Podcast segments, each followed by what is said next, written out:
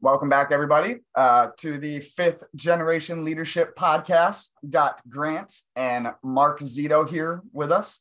Um, looking forward to meeting you, Mark. I haven't even had a chance to uh, meet or talk to you myself yet, so this will all be, you know, new new to all of us uh, as far as myself and the viewing audience. Sounds like Grant knows quite a bit about you. Uh, yeah, so we've we've met. I'm I'm sorry. Gosh, uh, my screen. I don't like how this all looks with the. oh, okay, I got like, you. what do no I do? What do I do Okay. with that? It's going to distract the shit out of me this entire time. Yeah, go into the fifth generation leadership podcast with Grant and Rod. Oh wow, that's so So- busy. That's terrible. there. You go. No, it's not. No, it looks What? good. You look You get to see all You of the all the things. Like I got Yeah, my printers get to see running your- back there. Yeah. I got my dead animals on the wall. I mean, I just I feel Yeah, you. that's, That's, why I real just, life. I find this empty patch of wall in between two doors, and I just set up like this every time. so Yeah, I'm still eventually working. I'm gonna have like bookshelves behind me. Yeah. Hang on, right now there's hang just on. painter's tape to mark it, mark I- where the shelves are going. I have an idea. Wait, All did that did I just cut out? no, no, No. you're good. Okay. I personally though, I think it looks good. It doesn't look cluttered. You look like a clean person. You got some deer racks on the wall. I took a shower. Look took a at me. shower, you know. No, I like it. I, I- like it I- as is. All right, Yeah, stick with I- this. I like it as is too. Um, if I didn't have yelling, screaming kids and barking dogs running around all over the place, Oh, I you've got that too? Yeah, I I probably wouldn't be, you know, isolated in my room right now next to a wall between the bathroom and the closet. So Ah, I'm, okay. s- I'm still working on my own home home office, so I feel you, man. yeah, one day. One day. Are you still in? I am not. Nope. Lucky bastard. Oh, so you are. So I'm assuming we're gonna get to that. So Yeah, Uh, we get we get to make our uh make our disclaimers. right. Yeah, Um, so- No, yeah, um, yeah. I, it's it's very nice to meet you. Um, this has all been arranged through through Grant, like I said. Um, so I haven't even had the privilege to get to know you yet. Um, Mhm. I was hoping to chat your ear off and give my introductions uh, before we started hitting recording, but I was like, you know what, this is more natural. So I'm gonna pass it over to Grant and Okay. uh, you know let him give you uh, uh, you, the introduction that you deserve. So Grant, perfect. Yeah, so Mark and I originally got linked up through the vast network of um, unvaccinated service members, you know, fighting these unlawful mandates. And, um, you know, on that note, you know, we're both active duty. So give my disclaimer. I think I do it every time. I think it should be clear at this point that I'm not speaking for the DoD or the Army. yeah, Um, you know, I'll put it in the description box. yeah, there we go. Um, but yeah, uh, so Mark's one of the folks that have been more active, and I, I know he he has a long commute. So every once in a while, I get hit up, and we get to chat uh, during his commute, which is always uh, always good fun and uh, good conversation. Um, you know, I know he's got a passion for uh, freedom and liberty the same way I do. I know he's a big Settlers of Catan fan, so we haven't Mm. been able to get together in real life in order to play Catan, but I'm looking forward to doing that at some point. And then the other thing I know is uh, you're uh, a Naval Academy guy, right? And um, a currently lieutenant commander, Yeah, um, yep. if I'm not mistaken. So um, uh hang, hang on, I'll do my disclaimer that way we can talk. Yeah. So uh I don't speak for the DOD, the DON. Uh, my opinions are my own and all of the other things that go along with that. I feel like I've heard it a million times, but I couldn't say it for a million dollars. Right. Yeah, so um, that's I'll I'll just leave it at that and turn it over to to you, Mark. Um, because I I'd be really I kind of want to I'd like to start from a you know ground zero, you know, but like your your background, your childhood, what made you decide to um, you know be motivated to go to the Naval Academy? Because I know going to one of the service academies is is no joke. It's not like something you can just stumble into. You know, you need some serious letters of recommendation. You need to have a seriously impressive academic record. Um, so you have to be motivated in order to end up there. So I, I'm curious as to what kind of forces conspired to motivate you to want to take that path in life. Well, uh gosh, grew up in Virginia Beach, Virginia. Uh, one of the one of the people actually from here joined the Navy. Um, my dad was a career career naval officer. He enlisted in 1974 uh, against his parents' better wishes. Um, ended up in Virginia Beach area and kind of stuck around ever since. Um, so yeah, he he did spend 32 years in. Eventually, got a commission as a warrant officer in the Navy, and that's a little bit different from a warrant officer in the Army. Uh, in some respects, as as far as I know, for the Navy, you have to be at least a chief, so an E7, and you have to have a certain amount of time in. So uh, generally, warrant officers tend to be technically proficient, extraordinary technical liaisons uh, between the the enlisted community and the wardroom and uh, I watched him go from ship to ship to ship growing up. Um, it looked like fun. You know, our bedtime stories growing up were sea stories, right? This is me. Uh, this is me in front of a pyramid. Hey, Dad, how do I go get in front of a period pyramid? Well, you got to join the Navy and get on a ship. Oh, okay, yeah, let's do that. Um, and then uh, went through through school. Um, and I can remember vivid as day. Uh, they said, "Where do you want to go to? Where do you want to go to college?" I said, "I'm going to go to the Naval Academy." And they go, "Well, you're not particularly athletic, and your grades are okay. That might be a long road. You're going to have to, you know, bone up on that stuff." So went through high school, ended up doing all the varsity sports, got got in shape, got good grades, got to the end of high school, and they said, "Well, you know, you're not, and this was 2004. So the, the, some of the, some of the things like the set, the, the, the big thing then we were calling them the set asides, right? Are you a minority? Are you a athlete? Are you a, uh, do you have a dadmiral, right? That's someone whose dad dad is yeah dad's an yeah. admiral, right? It made, yeah. it made sense at the time.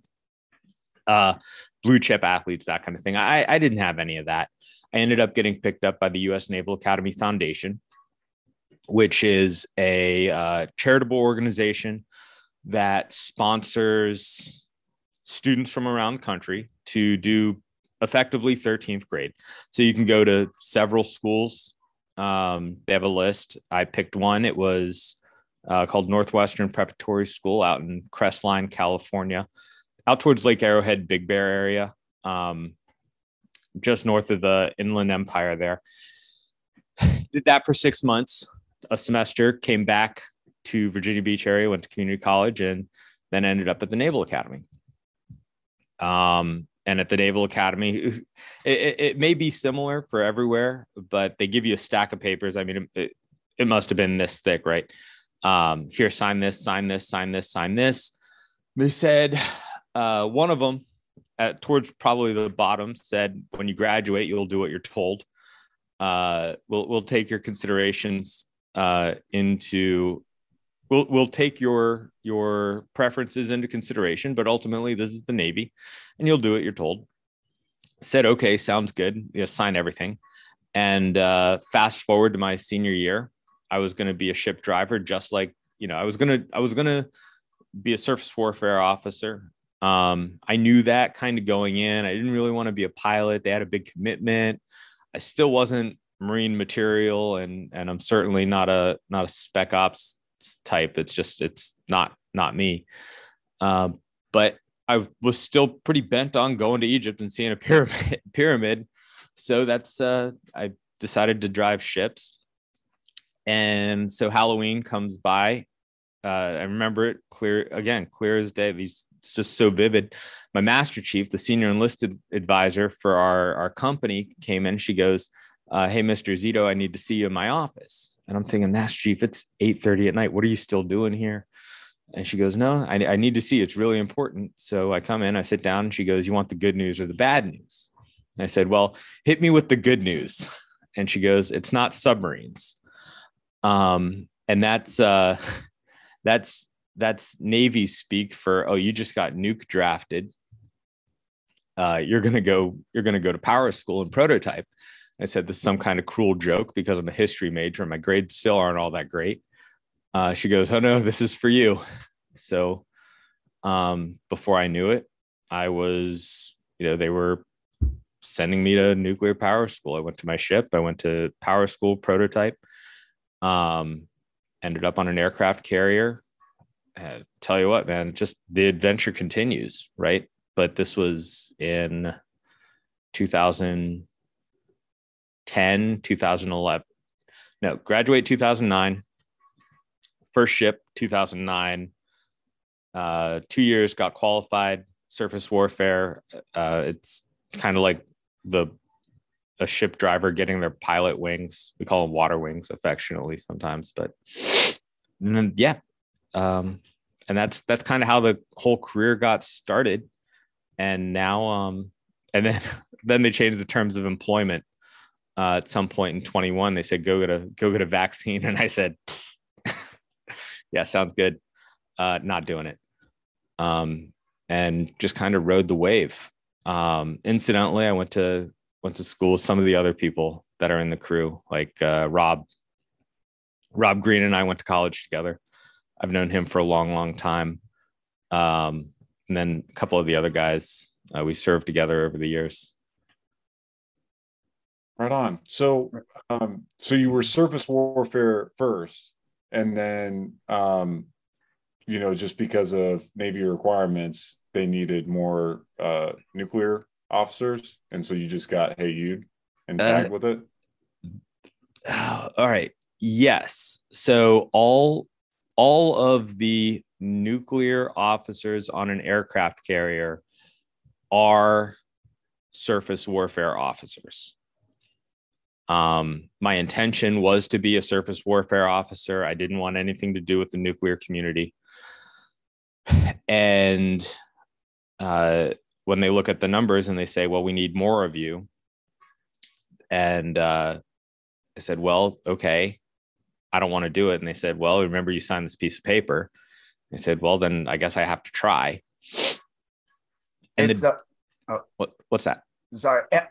so it's probably comparable to like an 11X contract uh, between if you're going to become infantry or an 11 Bravo or a mortarman. It sounds like uh, kind of same same aspect, but Navy side, a lot bigger guns and whatnot. But sounds like they need to fill numbers. They're both the the same thing, fulfill the same job criteria, but when they need more in a over on that side, then they, you know, they close mm. the gate, they close the gates and send people over. Is that that's what you mean? It, it's sort of similar. What they do is they say, all right, uh, we need more surface or we need more nukes, right? So either submarines or surface. And then they say, um, well, this is a terrible job, so we're going to try to pay you off. And then when that doesn't work, they say, well, you have grades and you went to the Naval Academy. So we know you're qualified to go. Right. So what was happening about 50, 60 years ago, and it was rolling back real far, but uh, they weren't, or Admiral Rickover, father in Navy nuclear power, um, decided that everybody who went to the Naval Academy would be minimally qualified to go to nuclear power school. And that way they could make sure that they got a third of their nuclear officers from the Naval Academy. And that's how everyone who goes takes three semesters of calculus, a semester of at least probability and statistics or diff EQs. Everyone takes thermodynamics, everyone takes hydrostatics, uh, everyone takes a couple semesters of electrical engineering and chemistry uh, on top. So we have we have effectively minors in minors in engineering, general engineering, and that's how that's how you they are able to just say, "Hey, you're the guy. You're our guy. You're so brave, talented, and good looking. you're going to power school." Yeah, so it, my, ma- my, it makes sense. I get what you're saying. Yeah. My next question is what what is it about that job that's not desirable? Because you say it's like there's a consensus that um, it's not a desirable job and it's really hard to get numbers for it. Um, what is it about that job that um, that makes it not something that people compete for. In, fact, quite the opposite. It, quite, quite, quite the opposite. Uh, I think so. So I don't don't hear that I'm poo pooing the job. For some people, I, it's I don't. absolutely I, I, perfect. but, like that's not the not the goal. The yeah, the difficulty is the margin for error is so radically slim that this that it it increases the stress levels to the point where someone will just say i, I just can't or You could get canceled for nothing, essentially. uh, honest honest to goodness right? So so you know as a plug for navy nuclear power i can't it's it's it's a we park our ships in some of the coolest places on the planet right? I've been stationed in san diego. I've been stationed in tokyo bay at yokosuka uh, yokosuka naval station all right in japan. Uh, hawaii right there in I mean, right there in uh, uh, Pearl Harbor, uh, Guam, beautiful tropical places, right? Um, well, let's pretend something were to go wrong on on a nuclear on, on a American nuclear powered vessel. Next thing you know, you're home ported Aleutian Islands right? It's a it's a horrific pr scenario. So Right, the yeah. standard is so high. And also we police ourselves. Um, naval reactors is its own nuclear regulatory commission right? The five star in front of, and the five star or sorry four star gosh four five star. The four star in front of NAVSEA 08 uh, who runs naval reactors is also a, a, a undersecretary or deputy undersecretary of the Department of Energy. So, so the stakes are so high. All right, that's one aspect of it. The other aspect on a submarine, at least, is there's you're limited on manpower. So if you're assigned to a submarine, it's like being married to two women at once, right? One of them doesn't understand, the other one's a, you know, raging, raging angry woman, and and sometimes they just trade places, and you can't really tell which one's which right. you know it's it's similar being on an aircraft carrier if there's work to be done there's no one no one no help's coming you're it you know so when i was on the carrier i was pushing at least 90 or 100 hours a week and that's that's pure side So so high speed, high drag, high stress, high maintenance, pretty much. everything all at once Yep. Okay. Mhm. and sometimes they feed you mush right especially on a submarine hey we're out of food but you're up Right. Right. Yeah. So no one, no, no one wants the job. Um, I think we we started my year group with uh, over at least over a hundred um, nuclear surface officers, and year group 09. So it's it's been a almost a short 14 years. We're down to 14. And it's probably Wow. only getting worse. I can only imagine like the how many people are rushing to join the military at this point right now. So regardless of whether it's like the enlisted side or the officer side or army, navy, you know, whatever, I can imagine those numbers are only dwindling, you know, more and more. Or at Mhm. least at least of the good type of people that you would want filling those positions, you know. Well, It- with with that training and that experience, are there issues with retention? Um, not only because the job is hard, but because there are uh, civilian equivalent positions that um, are are high paying, less stress, et cetera. extraordinary issues with retention and that is that's one of the drivers grant um so on the enlisted side when somebody somebody does two they sign up for a six year contract um at the two year point they let you what's called star reenlist. And that's where whatever rank you are they give you uh, they bump you up to second class. So E5, instantly E5 at two years, and then they tr- they pay you anywhere between fifty and hundred thousand dollars, depending on what your what your uh, position is in the plant, and that's for another six years. So at the two year point of your six year contract, you get to sign up for another six years for a total of eight years, where they bump you up to E5 and they pay you a whole gob of money and they still can't get kids to do it. Right. You mean in the form of you mean in the form of bonuses, obviously not like annual pay, but bonuses. Bonus. Yeah. Right. That's that's a bonus. The money's even better on the officer side and they still can't do it. Right. Um, so oh, the officers actually get bonuses on in the Navy? They get more. Because they so, don't in the army, right? So Grant? well, it depends on the profession, right? So if there's professions where there's critical need and it's hard to um, retain uh, officers, then there's yeah. definitely um, uh, retention bonuses associated with those specific MOSs. Uh, to use medical in my field as an example, physical therapists don't get re- retention bonuses because uh, physical therapists tend to really like being physical therapists in the military. So they like stay in their career. So, yeah. yeah. So physical therapists, once they join, like we're not hurting for physical therapists because every year, like a hundred people apply and only like 20 people get direct commission.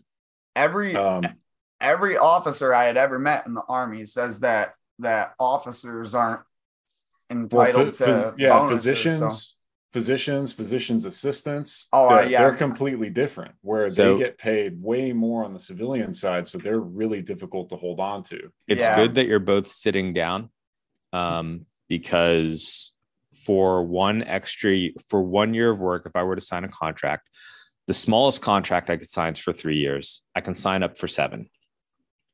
Each year is an extra $45,000 a year annually.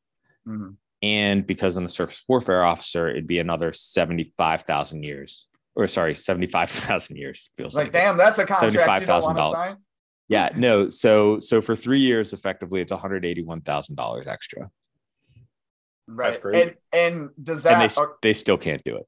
So for the army, um, so like let's say you initially sign a uh, a four-year contract, and your reenlistment window opens uh, one at when you're at three years in and you reenlist for another three years, you're really only adding on two more years onto your contract because you still had one year remaining at the time of of reenlisting or recommissioning or whatever. Does that does that work out the same way with you guys, or does it go off from your actual uh, exit service date or whatever, whatever the original date was supposed to be? plus three years or whenever you uh, agreed to do some more and then whatever was remaining you know added I, in there well because i because i told them hard no yeah uh, i didn't look that hard yeah. But i think the way it was supposed to work out for me is uh, they would have let me once my window opened up which was about six months out they would have let me re-sign the next contract. Right.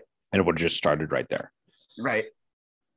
That's that's what I always liked about the army because you know you could ultimately like especially when the windows were opening up a lot sooner than like 12 months out when it was at like 24 months or 18 24 months i could be uh you know 2 years out from the end of my contract reenlist for 6 years to get the bigger bonus but really i'm only adding on 4 years to what i was originally supposed to get out at if that makes sense I mean, it's still it's all it all it, sucks at the end of the day, but it, yeah, it, it does. So for officers, I think this is officers uh, in general. Grant, correct me if I'm wrong, but it's um, you serve at the will of the president or at the pleasure of the president, and until you actively resign your commission, right. they're just going to keep cutting you orders.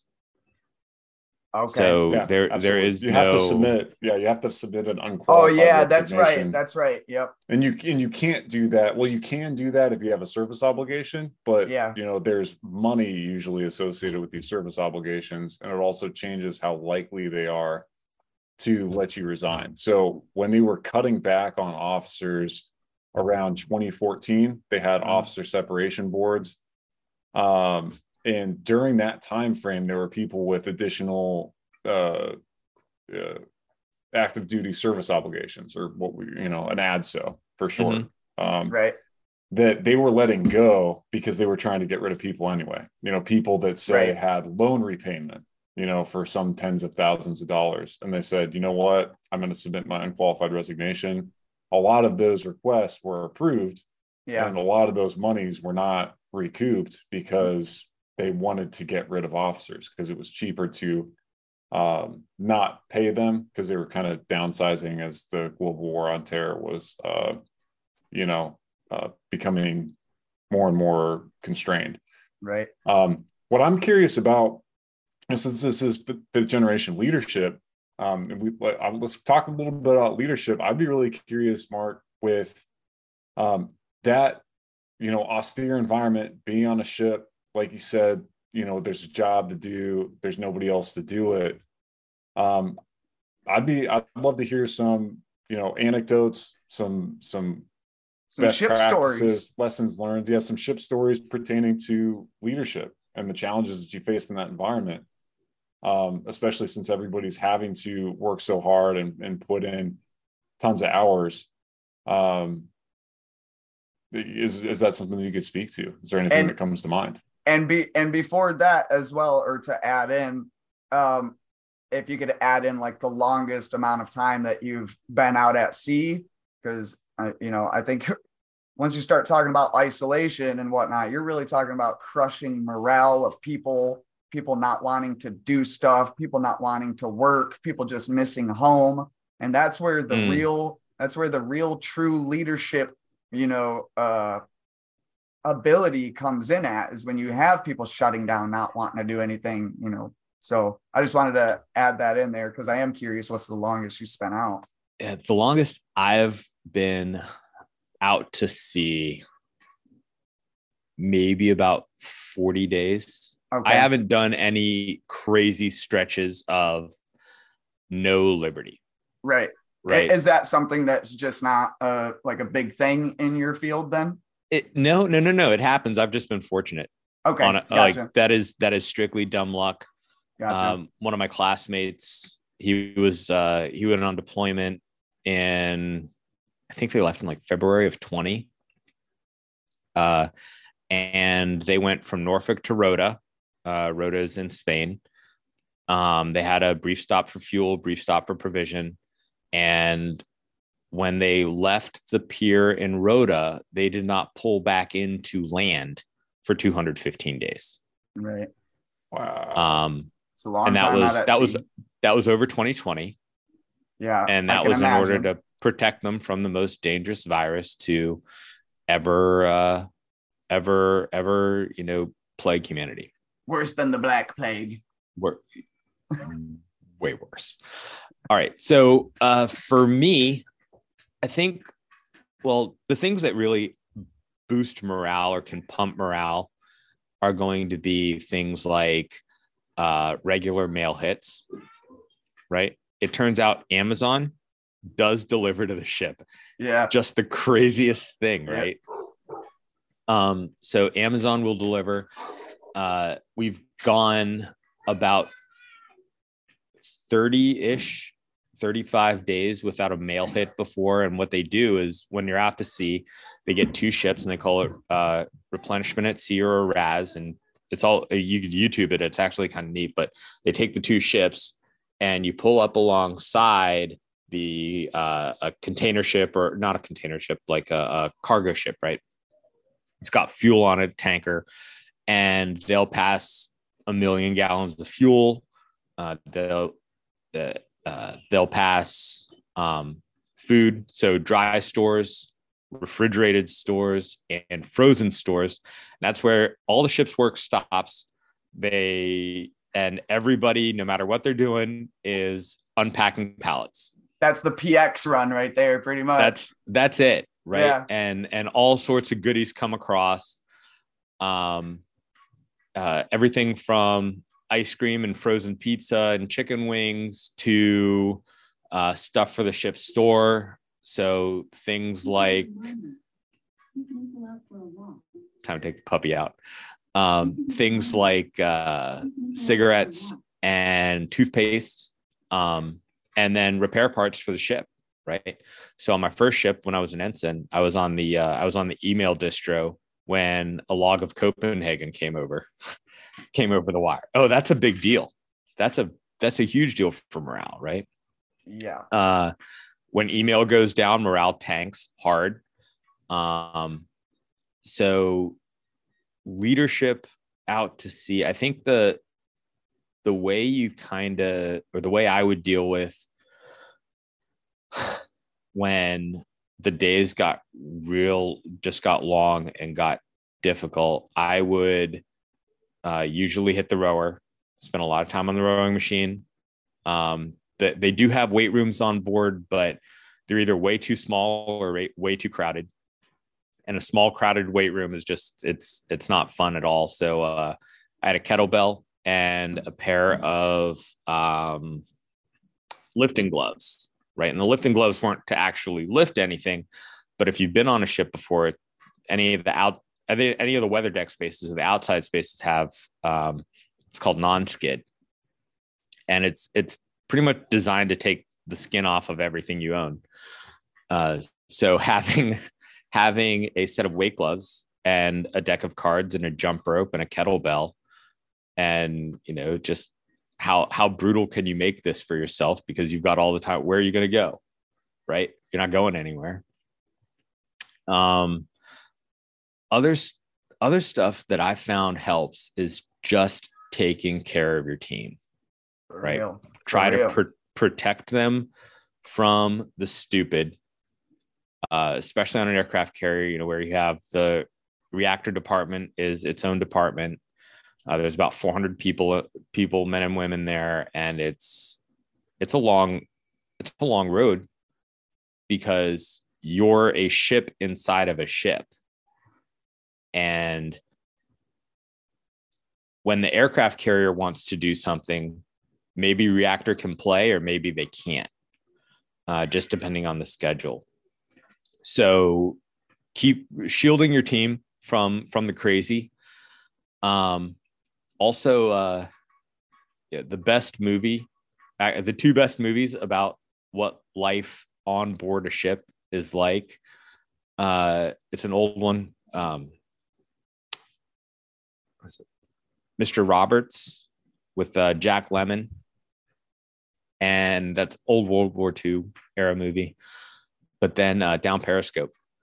If you've ever seen Down Periscope, like that is Yeah, I have. It's a There- classic. There is that's the kind of brotherhood and camaraderie. Uh, It's that's that's kind of that's what we got. Also, uh, reading. I, I kid that the Navy taught me how to read. Um, I knew how to read before I got there. I didn't really read for fun. You know, when you can when you can go through like Game of Thrones and Stormlight Archive cover to cover, uh, I mean, that's thousands on thousands of pages, and the dawn Yeah, of the, we're both yeah, we're both uh, Sanderson fans, right? very much so. um yeah. Rodney, you ever you ever heard of Brandon Sanderson? I He's have a- not. Yeah, he's a novelist. He's uh, uh we we won't go down that rabbit hole for now because it's it, it's pretty deep. But uh, it's you know high high fantasy type Up my- stuff. Very, up my very, alley. very good. I think you'd like it. Yeah, All right. They're basically um, stories that never end. yeah. Like right. there, there's no end to these. Like the Wheel of Time, same idea. So Right. so just getting into the routine is how you pass the ha, pass the long days. Get into your routine. that uh that that brotherhood and that camaraderie uh, that you spoke of and i i seen a glimmer in your eye when you spoke of it um and i think we can all relate back to you know the good times in the army and that brotherhood and that camaraderie uh, you know how did that how did that turn you into the leader that you are today? Um with the leadership style that you have today and you know what obstacles have you faced maybe? I'm assuming that maybe you had some superiors that especially now after rejecting the covid vaccine but maybe they, you know, didn't like your leadership style or, you know, what, whatever, or conflictions maybe that you had gone through where, you know, you're trying to appease the boss, but you got your team to look out for, you know, that type of stuff. Um, hey, so full full disclosure, I probably should never join the Navy. Um, just with with my my natural tendencies with leadership are just not not really in line with a lot of the company stuff. Uh, so I feel that with with the with the the Navy, it's always ship shipmate self, ship shipmate self, ship shipmate self, right? Well, uh, and, and then mission, mission, mission, mission, mission. And so if you've got something at home that you got to take care of and you're married to this ship, what do you, you got it you've got these two obligations and and it's it's a it's a naturally disordered lifestyle or is an inherently disordered lifestyle go ahead that so I, I kind of want to elaborate on that ship ship mate self thing because we're gonna have a viewing audience that that doesn't isn't familiar with the military. Oh, okay. okay. Right. So I, I'm assuming, you know, the first ship is the Navy as a whole.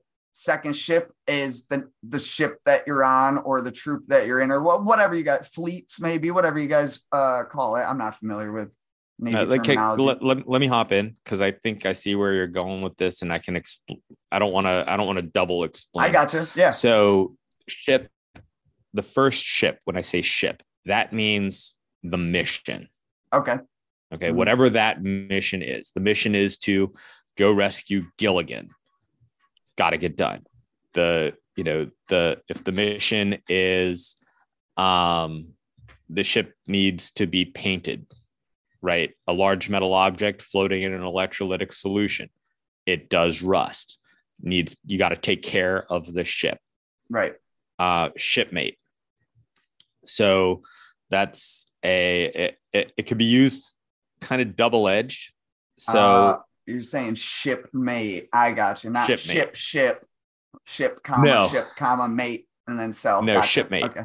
Yeah. So uh, shipmate can be if you are walking down the walking down the sidewalk or through the ship and you need a haircut you know there might be uh you know, just sailor needs a haircut you say hey shipmate and that's a that's a term of uh right command that's hand. that's yeah. command hand yeah right. knife hand right um or if or if someone's like, "Hey, man, hey, shipmate, come alongside. I'm trying to, right. I'm trying to help you out."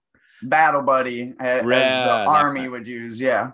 Yep. Mm-hmm. That probably similar there. Yep. Um, you know, so so do what needs to be done for the mission.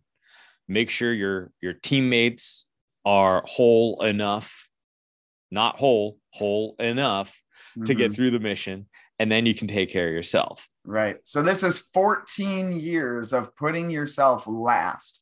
I just want to like make everybody realize uh you know the significance of it when you are in the the military and if you are a good leader you are sacrificing yourself every single day for for your guys and for what's right but sometimes the people above you try to tell you something that's right that's wrong and you run into conflictions so right yeah. and and then i learned pretty early on that uh if i didn't at least attempt to work out regularly and sleep enough uh i would gain a ton of weight and mm-hmm. and lose a ton of energy and just not be efficient at completing the other missions um so i was a worse person uh, I knew I would be not as efficient.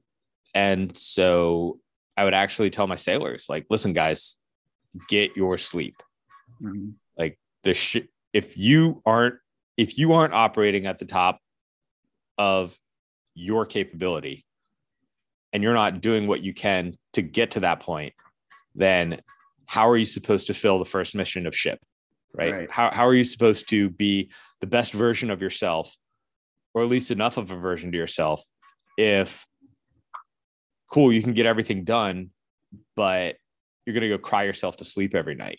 Right and then be You know. mentally unhealthy or you know whatever and then which also This- takes away from readiness and- exactly exactly. My, my sailors are useless to me if they end up uh you know at medical for mental mental health issues. Right. You know so i i would i would view that as my my prerogative was to try to keep my sailors as healthy as possible. Right. So i i would i would view that keep myself keeping myself and my sailors as healthy as possible in order to meet the mission.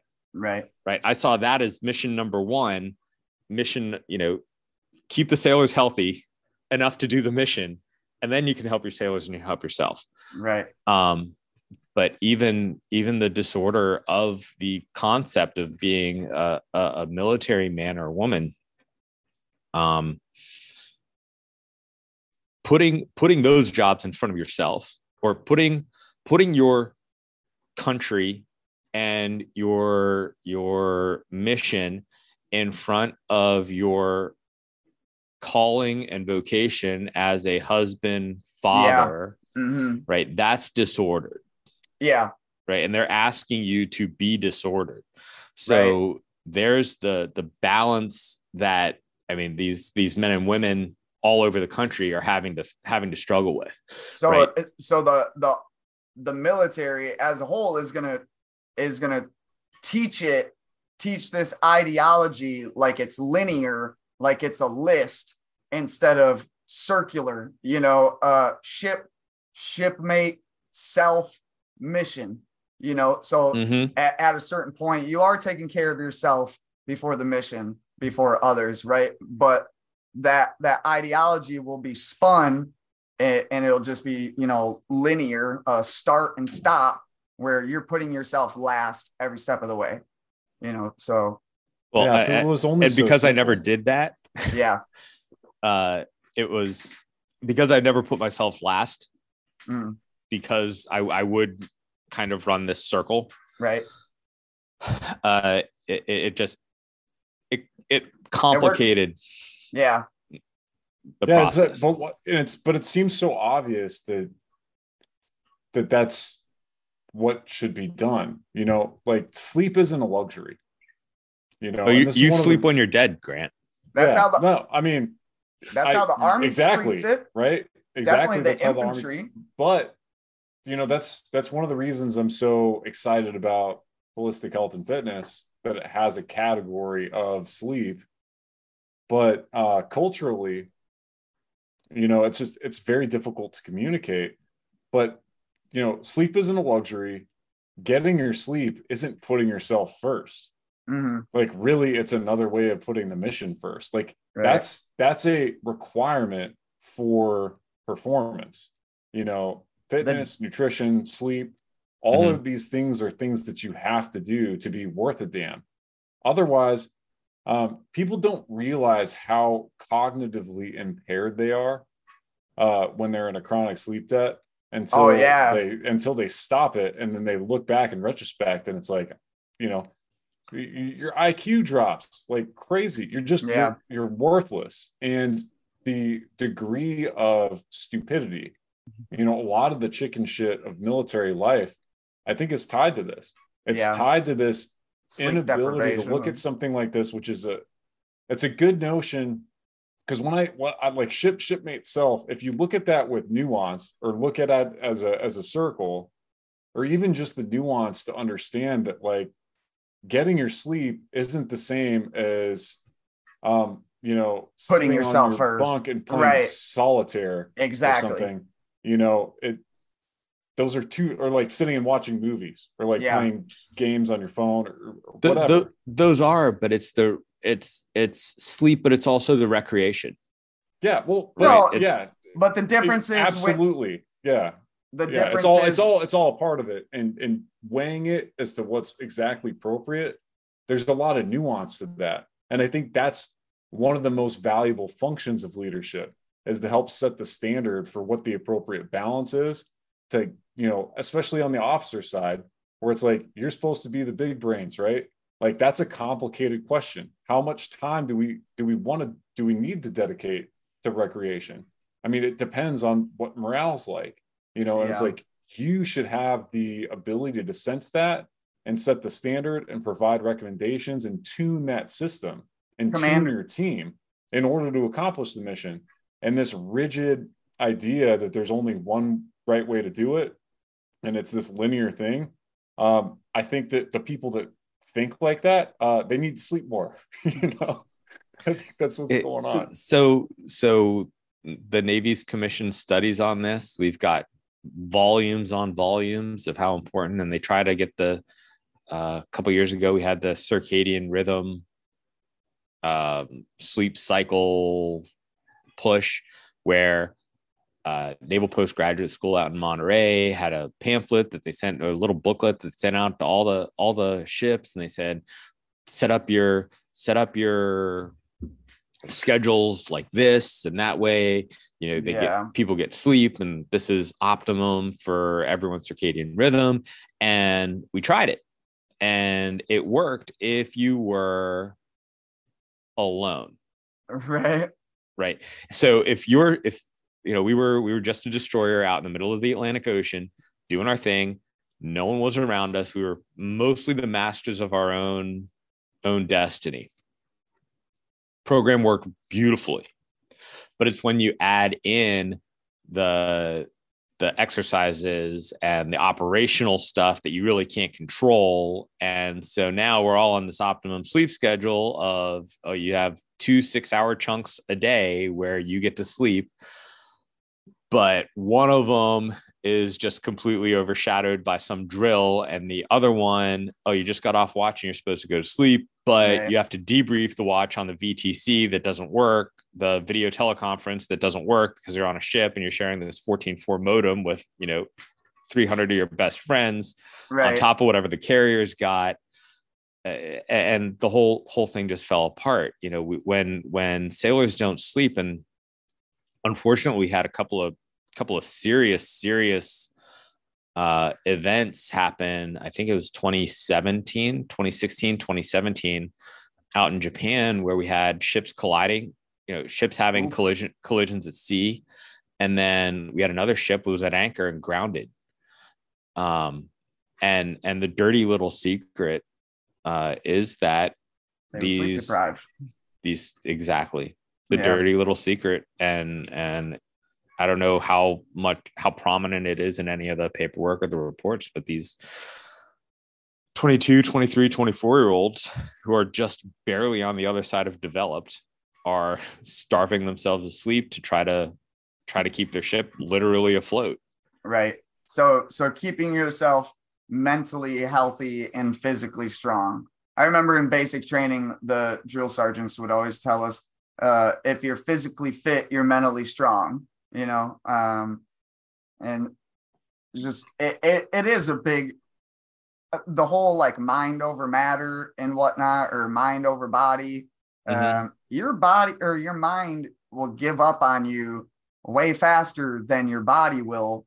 Uh um and it is important to recognize those uh you know those breaking moments i guess uh where where you need to like take a break and sit down and cut yourself out or whatever. Ask for help. You know maybe you're not just going to be selfish and go you know lay down in your bunk but you're going maybe you were the person that is so used to working by themselves but now you're going to reach out and ask for help or something just to reduce that load on your mind and, and i think like when it comes to taking care of soldiers and recognizing or or uh, um, sailors or whatever, recognizing that one soldier that you're always putting the workload on and then trying to like distribute it amongst the other ones.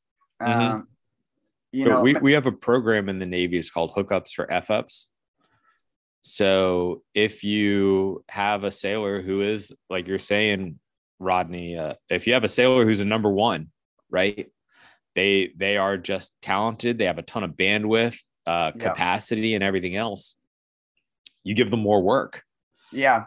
And then if you have a sailor who's not, you know, you, you, you try to like keep them from them. you yeah. keep the, you just keep them from taking points off your board. Right. Exactly. Yeah. you know, do everything you can to keep them from, you know, sinking sinking your your little fiefdom there, your whatever you got going on. Um, now the the real issue come the other other layer to this is we don't have an infinite workforce on board. Right. Okay. So you, hey, I'm tired. You're tired. We both need a break, but someone's going to have to bite it. Right. Like everyone gets a bite of the sandwich, dude. And Yeah. this is yeah this makes me want to focus in on uh the thing that you said that i think is really key which is op tempo you know Mhm. and and this comes down to the strategic issue why when we're talking about recruiting and retention and problems with that and our national security strategy and what our federal government wants to wants our military to be able to do uh, our military doesn't have the capacity to do those things frankly and so it's going to create this situation for operational tempo that is not sustainable and that has a that, that has feedback on recruiting and retention you know for the Mhm. exact things that you said where people they can't hold on to people no matter how many bonuses they push for some of these critical positions I think that's And the so- plan. yeah maybe maybe maybe i i don't know it's that's impossible to say right? I, I The- don't the- speak for the know, DOD or DON. My opinions are my own. Uh, and and I I believe that you know the op tempo is is significant, right? I grew so so. An, an addition to this is I grew up in the Navy. I watched people do this. The Clinton years were some really good years for the service, right? You Right. go, my dad would go out to sea. He'd spend six months out to sea. They'd have a port hit every two to three weeks, and it'd be in the Med, right? Mediterranean Sea. Yeah. It was good. And then 9 11, 2001, now we're, or I mean, Cole in October of 2000 happened. Uh, Liberty got a little worse. Uh, you know, anti-terror force protection came in, and that adds another another mission to your already stretched workforce. Uh, 2001, 9 11 happens, and now we're at war. And now you're going to go to sea. You're not going to be gone for just six. You might be gone for eight, nine months. And your port hits are going to be Duqm Oman, uh, and Dubai and Bahrain, and maybe Naples and Chania, uh, sorry, Crete, Suda Bay, Crete, um, and Rota. You know, so instead of going to the cool places where you'd want to go, you're going to go to little industrial facilities Right. all all over the, you know, all over the the all over the world, and it's it's not as fun. So you're losing your retention, your ability to pull people in. The sense of adventure is kind of dwindling a little bit there too. It's it's not an easy life, um, and at this point, I, I I could not possibly recommend anyone Join joining them. joining Yeah. the service at this point. It's, For real. I say the same thing. But but you just you just said something uh that we have asked uh everybody that we've talked to so far, including uh each other when we've talked. Uh, you know, is there a is there a point in time for you where you noticed everything changed? Uh let's say, okay, so 2004, you joined, right? Uh you graduated in 2008, you said? No, Uh, I uh, I went to I joined officially in June of 2005. Went to the Naval Academy. Yep. Um, And then officially commissioned when?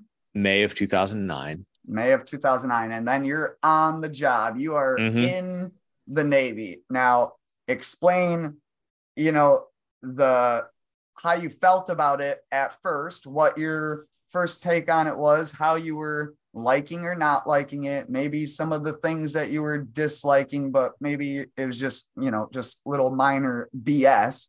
And then uh if there was a time um during your 14 years besides 2020, unless it was 2020, um, where everything changed.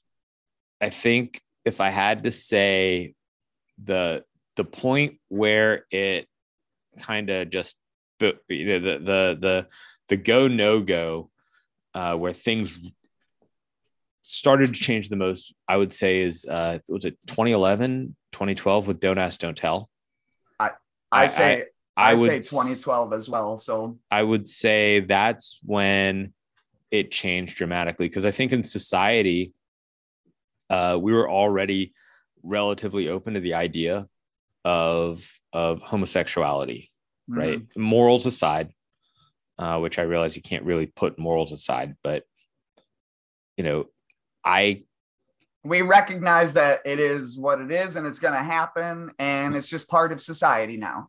You yes. might you might not agree with it. So so when but- that happened, right? We had a guy on the ship. This was pre Don't Ask, Don't Tell, and you know, everyone knew him as Peaches, and everyone knew what Peaches was about.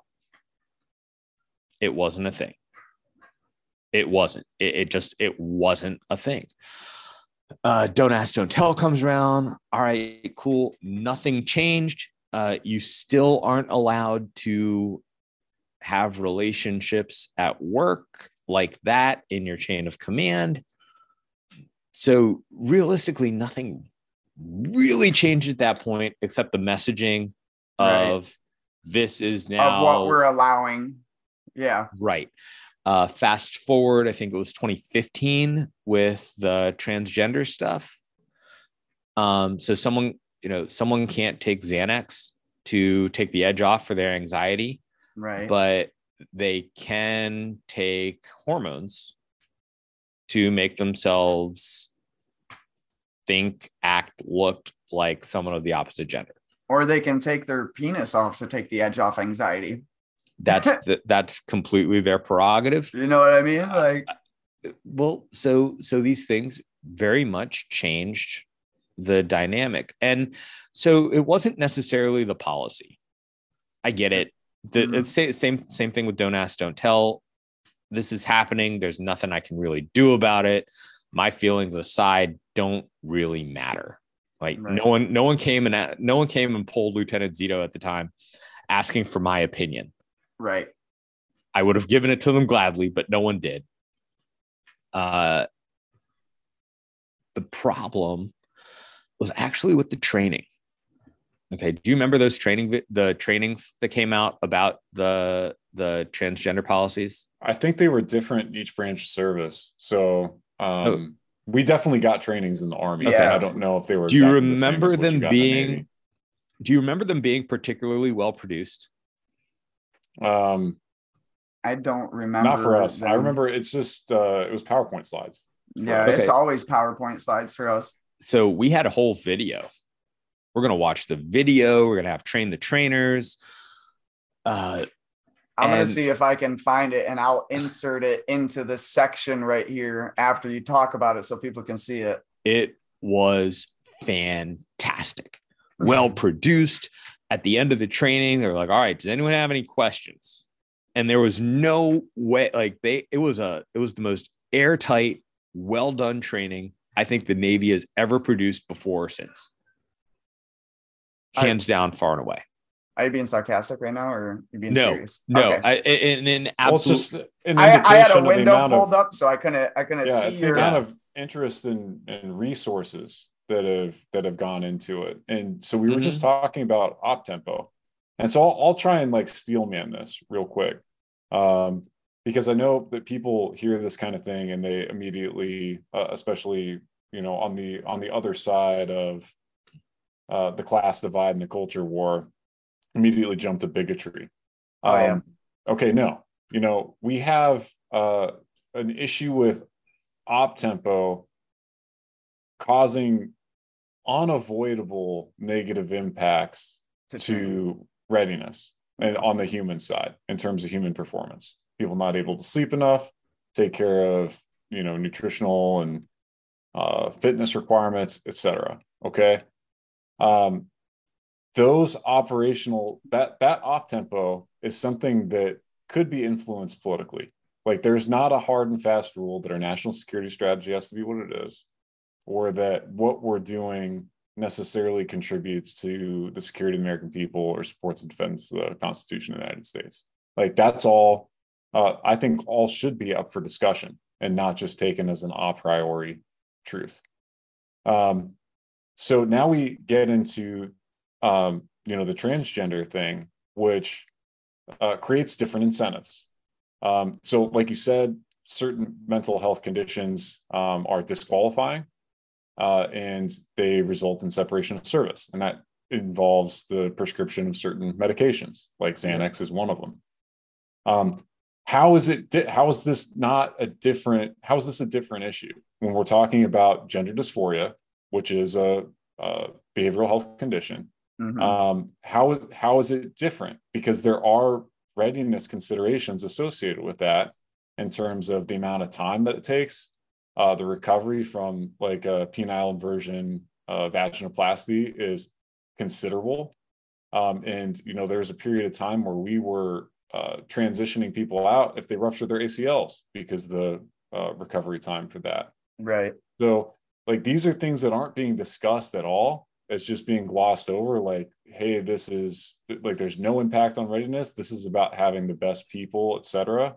Mm-hmm. And there are totally reasonable arguments to be made that uh, have to do with the impact on readiness. And that's not even getting into the incentives that signal hey, like these are very expensive surgeries that uh, not all insurance programs cover. Uh, and now you're sending a massive signal across the American public that um, hey, join hey, the, the United States military covers this. Mm. It covers this. And so if you are a teenager with gender dysphoria, but it hasn't been diagnosed, or even if it has been, and you don't report that candidly on your intake questionnaires, um, you know, you go do basic AIT, you show up at your unit and you go to your, you know, primary care provider and you go, hey, you know, I have these, I have these issues and these concerns.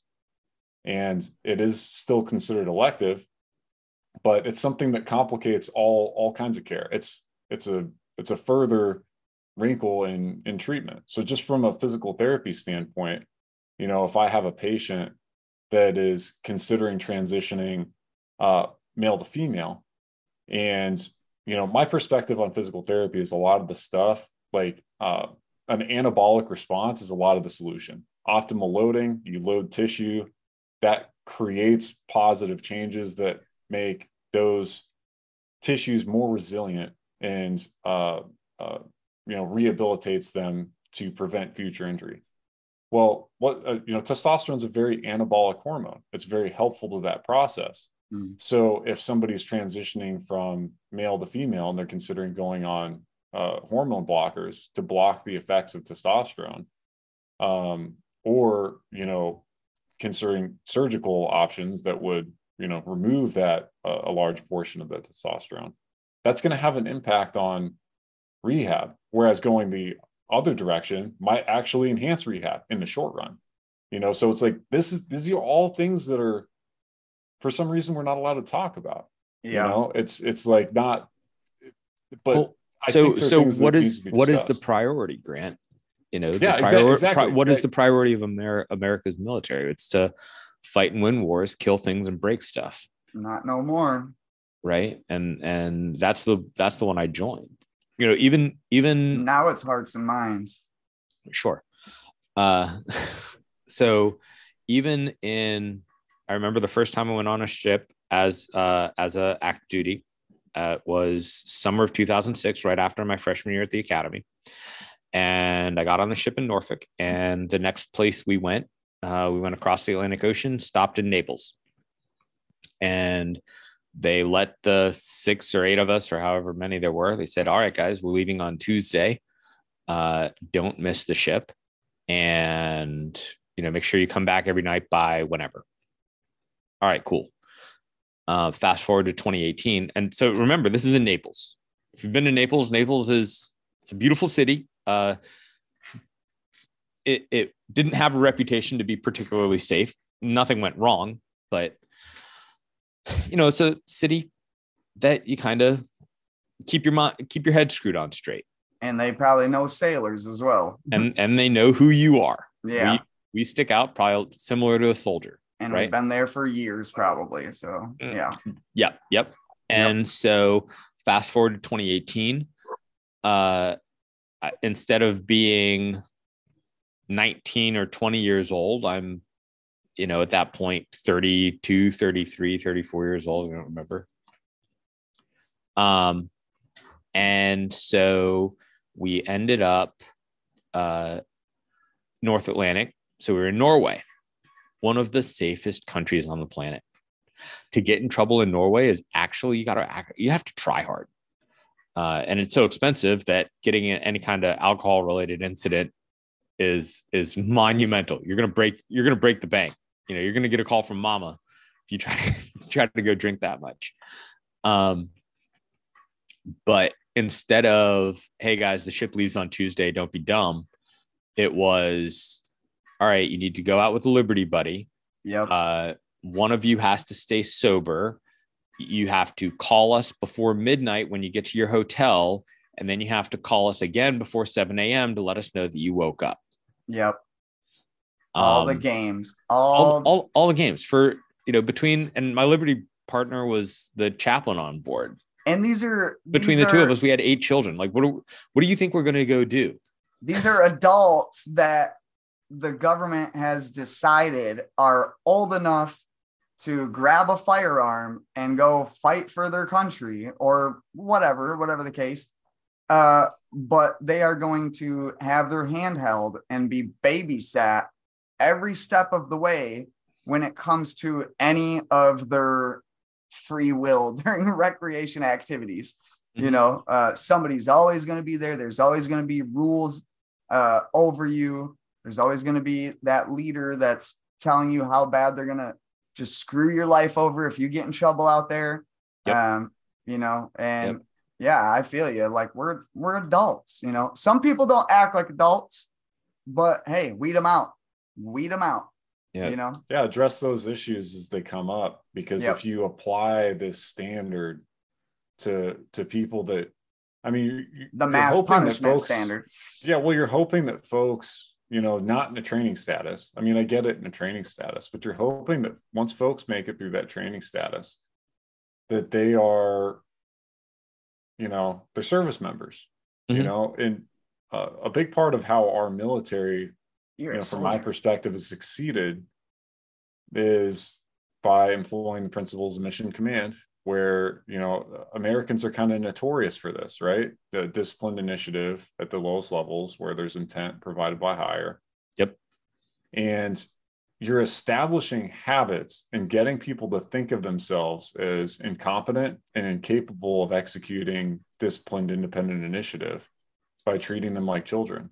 so And yeah, go ahead. we we were even in countries that were western countries right right? These aren't places where social norm the social norms that you would employ in like a new york or a or new york city or a richmond virginia or or you know charlotte north carolina wouldn't be completely applicable. I mean minor minor tweaking in you know bergen norway or or glasgow scotland. You know th- these are these are similar. It's not like you're going to tokyo right. where it is a completely different culture. Right. I went through it down at the at the texas border. Yeah i was coincidentally uh deployed to the us mexico border in laredo texas uh during lockdowns. Well right before lockdowns and then leading all into lockdowns all through covid lockdowns. Uh, i just find it amazing that we miraculously had soldiers strategically placed at the border right prior to lockdowns. Um, but yeah, we were the uh, we lived out of hotels for a year. Um, they tried telling us what we could and couldn't do. I mean, you couldn't go anywhere, you couldn't do anything. Soldiers couldn't drive. I mean, there was literally nothing. And this is the equivalent of you like waking up in the morning and going to pull a shift as a CBP officer or as a customs and border patrol officer and then coming back. And you know that that's your day. So just like any officer or any other agent you know at the end of the day they go do whatever they want to do um, and they live a free life. And you know here we are in america living out of hotels and being told that our family can't come visit us. We can't have you know friends from, from the local area and whatnot, and just can't go anywhere, can't drive. It was just crazy. It's crazy nonsense. So Well, exactly. When you go overseas, uh, I think there's a there's a certain understanding. Like, I've I've I'm never not e- from here. Yeah. well, right, and then Yeah. but even even in 2006 in Italy, they were like, all right, guys, see this spot on the map. Uh, the emb- local embassy, local CIA office, or whoever did the the Liberty brief, they said, don't go here because this is a particularly high crime spot. You're going to be a target. Blacklisted. Yeah, It's a There- blacklisted area. That's what are- the army calls it. Places that were not allowed to go. That There have been blacklisted identified. area. Yeah. And actually, on honest to goodness, in my in my experience, blacklisted areas have actually been places where you don't want to go. Like they're actually trying to help you, Yeah. right? Like for the first time, or for for one of the one of the, I don't want to say one of the only times, one of the, but I felt like the Navy was trying to point me in the right direction, right? The government is doing something in my in like in my own interest. And Hey, for the for Don't the go there. For the viewing audience, like uh, in in America, around a duty station, a blacklisted place might be like a, a like a head shop or a smoke shop, it uh, or a place uh, a bar that has been known as the the management has been peddling drugs out of. It might Mhm. be something like a a a, a, A credit, car- a creditor that charges way too much interest. Um, you know, places that you you really don't want to get involved in. So um, whether it's high crime and it's dangerous, um, there's always reasons for it to be on the blacklist, and it and and, and that's enough. Just telling people that know uh, alone is enough to where when they're here at a duty station, unless they're purposely going out and looking for those things, when they're here at their duty station, they avoid those places and they live just a normal recreational life, you know, and they do the common sense thing and stay away from dangerous places. But then that kind of just all went away, and now the uh, now the military is just like you. You better not do anything. You better just live in your barracks room or You know, go home some- to your something wife. that- something that occurs to me maybe this is like too subtle but um you know people talk about people that have overbearing parents you know growing up Yeah, and helicopter everything's too too restrictive and then when they get just a little bit of, Of uh, freedom. freedom and autonomy they overdo it. they overdo it like that's uh, so i'm not the only one that's heard Nope. this this is kind of like a common trope Yeah, So, absolutely. You take take take some pilots who went to flight from the take some pilots from the Naval Academy, right? Guys who selected pilot, send them down to flight school in Pensacola. I mean, they they almost burn the place down every July, right. yeah so you know, because you know, they've we never have- been yeah, free. yeah so we have examples of this in the military so Alcohol Now- restrictions. yeah now look at look at a- the you know expanding this beyond training status so like training status like i said i, I think that there's good arguments that can be made for really controlling that and Keep trying your to head in pack, the game. pack all this all this training into a really short time because it's not a permanent state of affairs but if that's how they try and have you live your life so you Right. can't develop this ability to self-regulate Right. what happens when you're in a combat situation and they don't have the ability to enforce those strict regulations anymore you know what happens when there's uh really challenging moral situations You Or know, when I you think what i mean when- i yeah Oh, go ahead my bad. Or when you're just unable to make decisions yourself and always have to look towards the leader to tell you what to do because that's what they've been doing all along. And you don't move an inch without their say so you don't do anything Yeah. without their say so so put that in a combat situation you know where somebody is now has to make a decision on their own and they're looking for you know the leader to make the choice for them or something. So yeah i mean i think it goes it's multifaceted for sure Mm, Well, how how much of this has been inspired by the speed of communications? a lot of it i think Okay, uh, you know, it, it higher used to- headquarters really wanting updates on everything and metrics Right. for Did you update- because it's did- did- feasible did you update your slide? yeah Did you did you update the slide? Is your slide updated? And the numbers are really, and the, numbers, are fake anyways. uh, Yeah, that's yeah, that's a whole nother rabbit hole. I want to so like so we've been talking for a while. I want before uh before we close up, I want to get into um just Mark your your philosophy on uh freedom and you know why you declined uh the COVID vaccine Yeah. um because Oh, you know this is something that you know uh, brought us all together essentially. Um, yeah i mean i'm thank i'm, I'm honestly thankful for in, in a sense i'm thankful for covid because i've met some of the coolest people um, I I said the same thing. I'm like, man, if it wasn't for the vaccine, I would have never gotten out of the army. I would have never found this new me that took a stand and had this like spiritual awakening almost. I would have never, you know, I'm I'm sad for it and I still pray for everybody, but uh you know. yeah all right so uh, i was on the back up a little bit said i had an undergrad in history. I have a graduate degree in uh, applied mathematics and simulation. Um so uh, uh, uh, not not like grant i'm not a medical professional but i am uniquely qualified to uh, understand numbers. Um when the plague came in march of 20 you know it's almost three years coming up on it. That's crazy. It's almost three years. right? Right? We should have birthday cake for it. Um but when it when it came and on the and i was working at the shipyard uh i was on an aircraft carrier in the shipyard. And people employed at shipyards they have some extraordinary talented technicians and laborers uh leadership and management. And then they got some like hey man you're barely functional. I don't know if you've you've taken a shower this week or this month uh but How you know, you're, did you you're hired, join? you're hired right yeah. so we had some of the some of the like you know some of the most not hygienic people i've i've ever met wandering around this ship and i'm thinking to myself if this is the most deadly virus on the planet why aren't those guys like dead in the corner somewhere Right.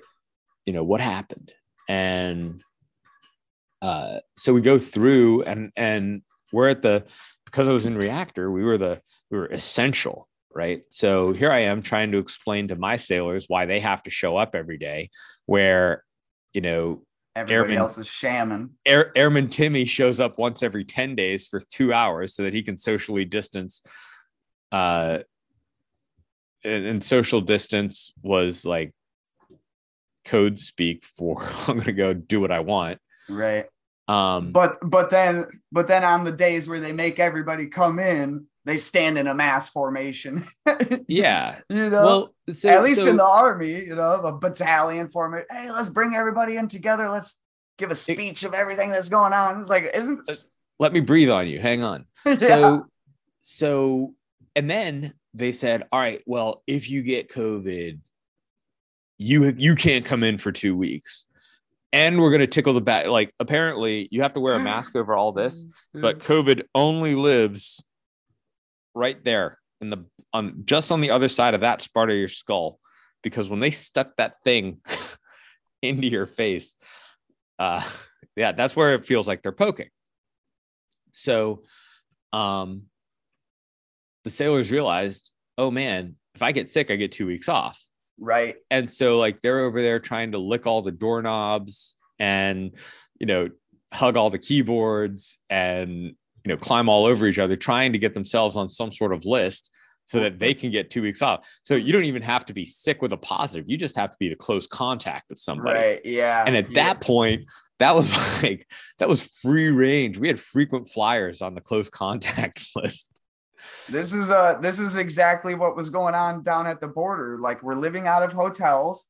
Each roommate is on a different shift so that way they can have the room to themselves for a period of time. But then this person is going to sit in a vehicle with this person who's Mhm. roommates with this person.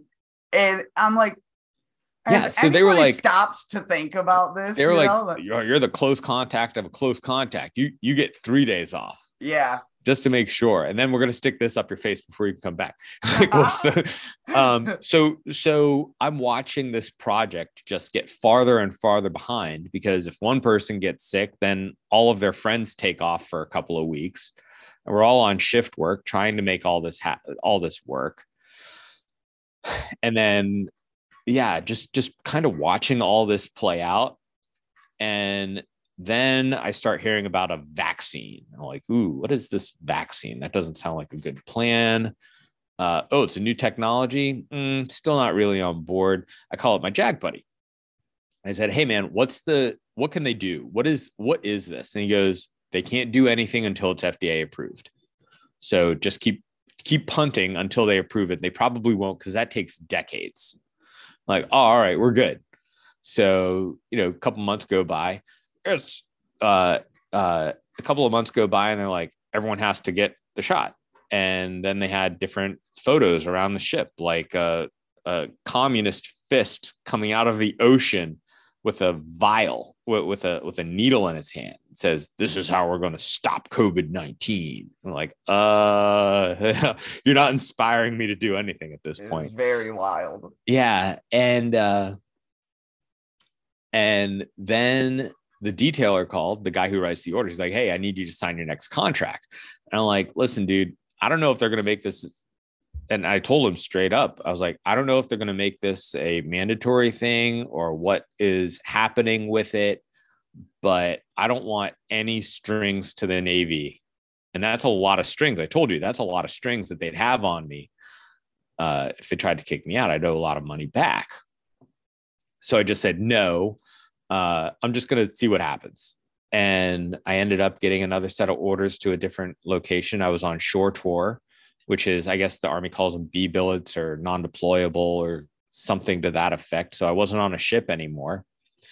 And I ended up in, um, uh, ended up down at Little Creek, which is Virginia Beach. That's a base in Virginia Beach in a non deploying billet. So when the vaccine mandate happened, they were like, everyone has to go get it. It's FDA approved now. And I'm like, ah, that doesn't sound very right. But I'm still, how about no? Uh, it's not FDA approved because all your vials still say EUA on them. You're like, well, but they're FDA approved and we ordered you to. I'm like, no, not not gonna happen. And nobody took the time to read the FDA letters. Everybody heard what came across the news Mhm. and rushed out to get it. And then everybody heard uh, the policy and rushed out to get it. And and everybody said that they weren't going to get it. Uh, and Right. as soon as their job was threatened, so they all got it. so now we're going to get back to that retention thing that we started with, right? The Navy's been pretty good to me.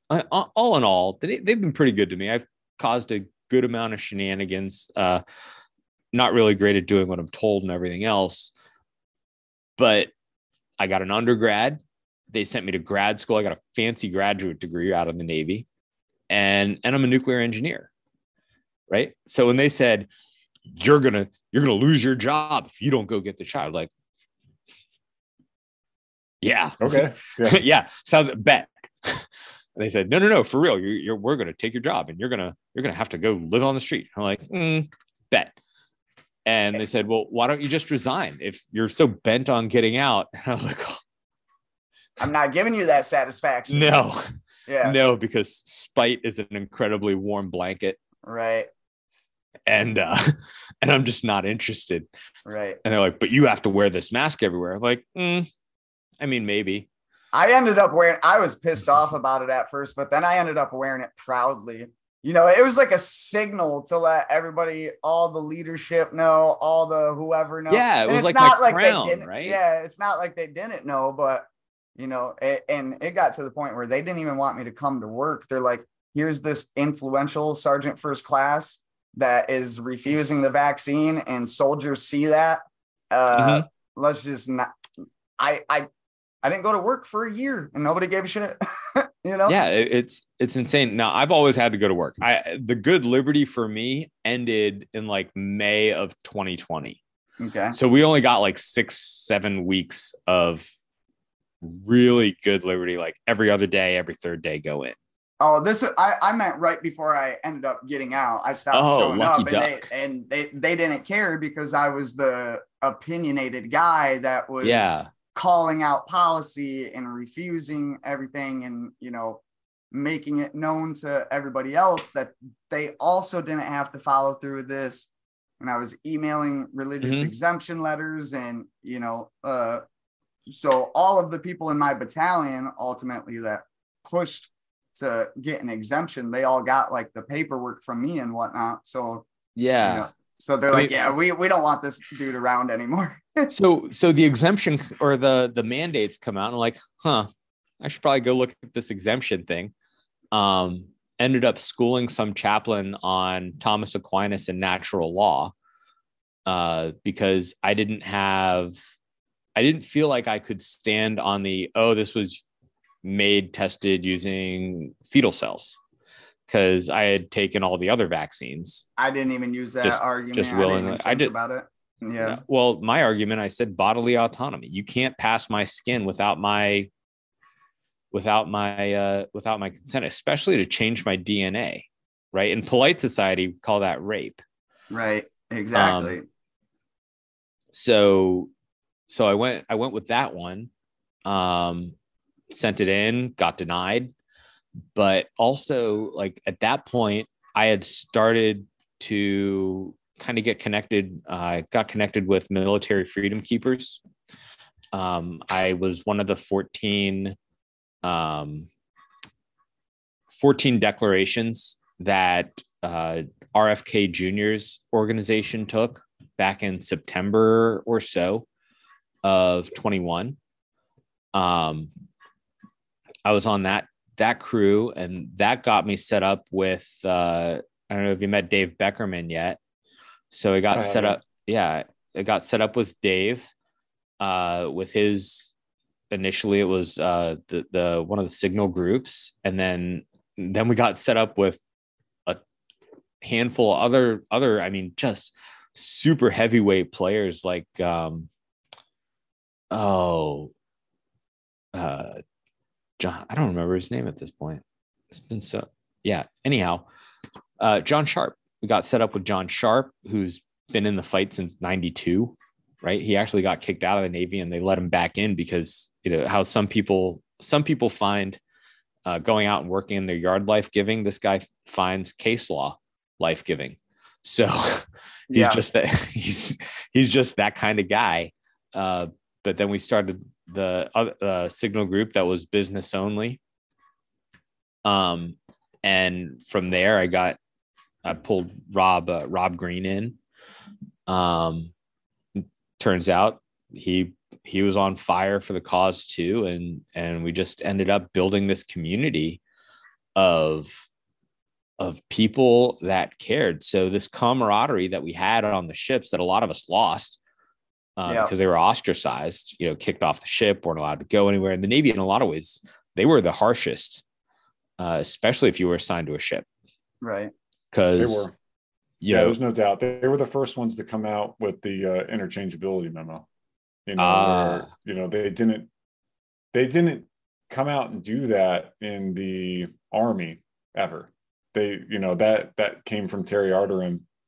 Um, and I think she was Air Force. used- Yeah, well, no, I think she she was working uh, undersecretary uh, DoD level okay, um, when she she did that. But the first interchangeability memo was Navy, where they're just like, look, you know, it doesn't matter if it's not FDA approved. It's it's basically the same thing. yeah. I mean, it's Um, either either they're the worst lawyers on the planet, or they just don't speak English, like, or or, Or, or, they they're or they understand that, or they know um, exactly what they're doing and they, they understand it's not about the law; it's about power.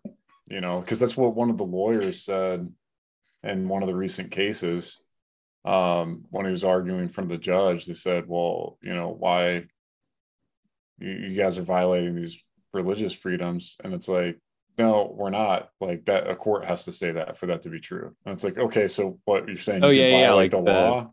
exactly, And- exactly. and And um, how he's should like, well, yeah, that's how it works, and that's that's how these people think that it works. I, you know, you look at the federal uh, mandate for requiring wearing masks on uh, air travel.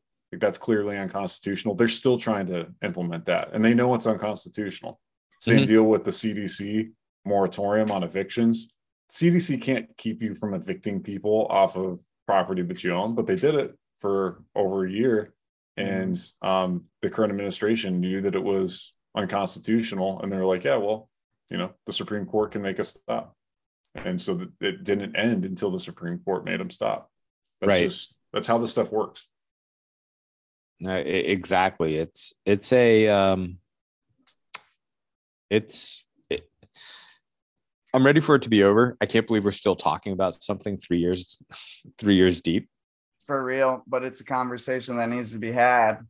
Yeah, it needs to keep going. because because now that so so i'm i'm really confused on everything that's going on right uh i foreseen it coming and i medically retired um so i got lucky enough to not get fucked with or messed with. I had my religious exemption that you know shielded me from the nonsense and they still tried doing the nonsense.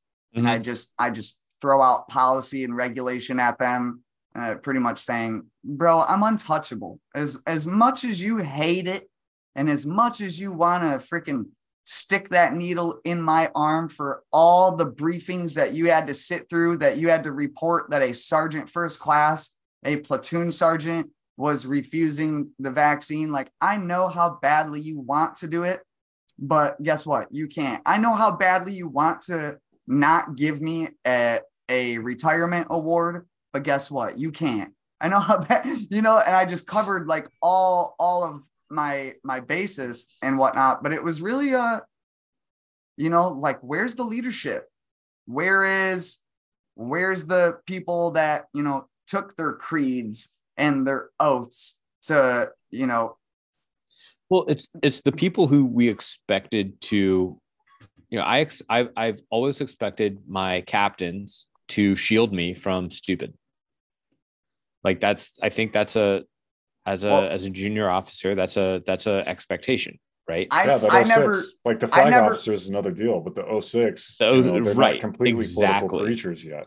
I never really expected my commanders to shield me from bullshit, but I expected my commanders to enforce like what is legally and morally right. So You here's know what I mean? Here- here's here's the disappointment. The disappointment is that at some point when these 06s are looking out at their officers, right? I mean, these aren't I'm not just some dude walked in off the street. I've got education. I've been around a while. And he looks and he goes, "You're not getting the shot." I'm not at all professionally interested on why you made that decision. Go get your shot. It's like, wait Yep. a minute. Right. All right. So I'm just one. But what about all these other what about all these other people? Right. All these other other senior enlisted officers, junior enlisted, spec ops, guys who we train to think on their own are saying not only no, but absolutely not. Right all- and you're not professionally interested at all, not in the least. because he knew that they were all going to fold because they all did. Yeah, a lot of them did. A lot of them did. The the most one of the Like yeah, nine, no, like 90%. easily. So the most heartwarming moment of this whole thing was when we uh when the team that I was working on, the business signal group that I was working with got connected somehow to the SEALs in uh the Texas case, right, with Judge O'Connor. And they were I think to the man, either enlisted or warrant officer. And we got one of them into this business group, and this was December of 21. And he goes, Are all of you officers? He said, No, but most of us. He goes, I we had no idea. We had no idea that there were people brothers and sisters in arms that far up the food chain who were saying kick rocks, Navy. Yeah. Right. And and that was it was heartening to, you know, kind of be that example for someone who I, I for for men that I hold in extremely high regard because I could never do that. But to be viewed with that same res- to have that same kind of respect reciprocated by someone I so deeply and profoundly respected anyhow. Like that was excuse me. Sorry. I'm talking, dude. dude, I, I thought I, I thought I was muted. yeah, I feel I feel that 100. percent I felt the same thing. I felt the same thing because I don't know. I I think Mark, like you and I are, are kind of similar. Like uh I haven't gone deep into my background on like ideology and stuff, but like uh let's just say I'm a free thinker. All right. And I'm kind of like a little bit of an odd man out as a as a military person for that reason. And to all of a sudden be aligned with some of these serious, serious folks um, in a way that kind of, you know, that, like there's a strong bond there. It, it was, it kind of uh, was inspiring. Yeah, you know, we have a Navy captain in that group. Yeah. So, so I got captains and colonels. I got out um, before I really had to like get involved. Um, so I got out July of 2022.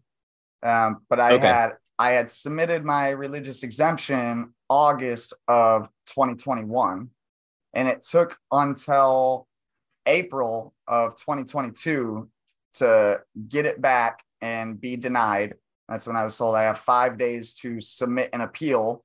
And that's when I told them, hey, I don't have to submit an appeal. I'm I am within the window of exemption because I am getting out and my leave date starts before the August 1st or whatever, July 31st, whatever it was. Mm-hmm. And they they still made me type up an appeal. So I typed up an appeal um, that really shed some light on the leadership in the battalion and in the brigade. And they decided to not send up my appeal. Um, so I got out of the army and I got to thinking about it and I was like, no, you know what? Like that was silencing my, by them refusing to send up my religious exemption appeal.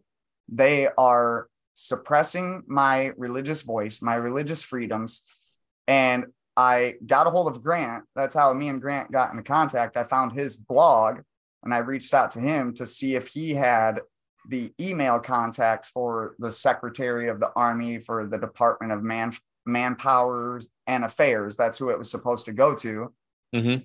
And I tagged all three of them, and I I attached everything. Right, my my uh, initial memo, the chaplain's memo, the PA memo, my original exemption, and then my appeal. And I'm like, I I still want an answer for this because technically I was in the army when I submitted this to you guys.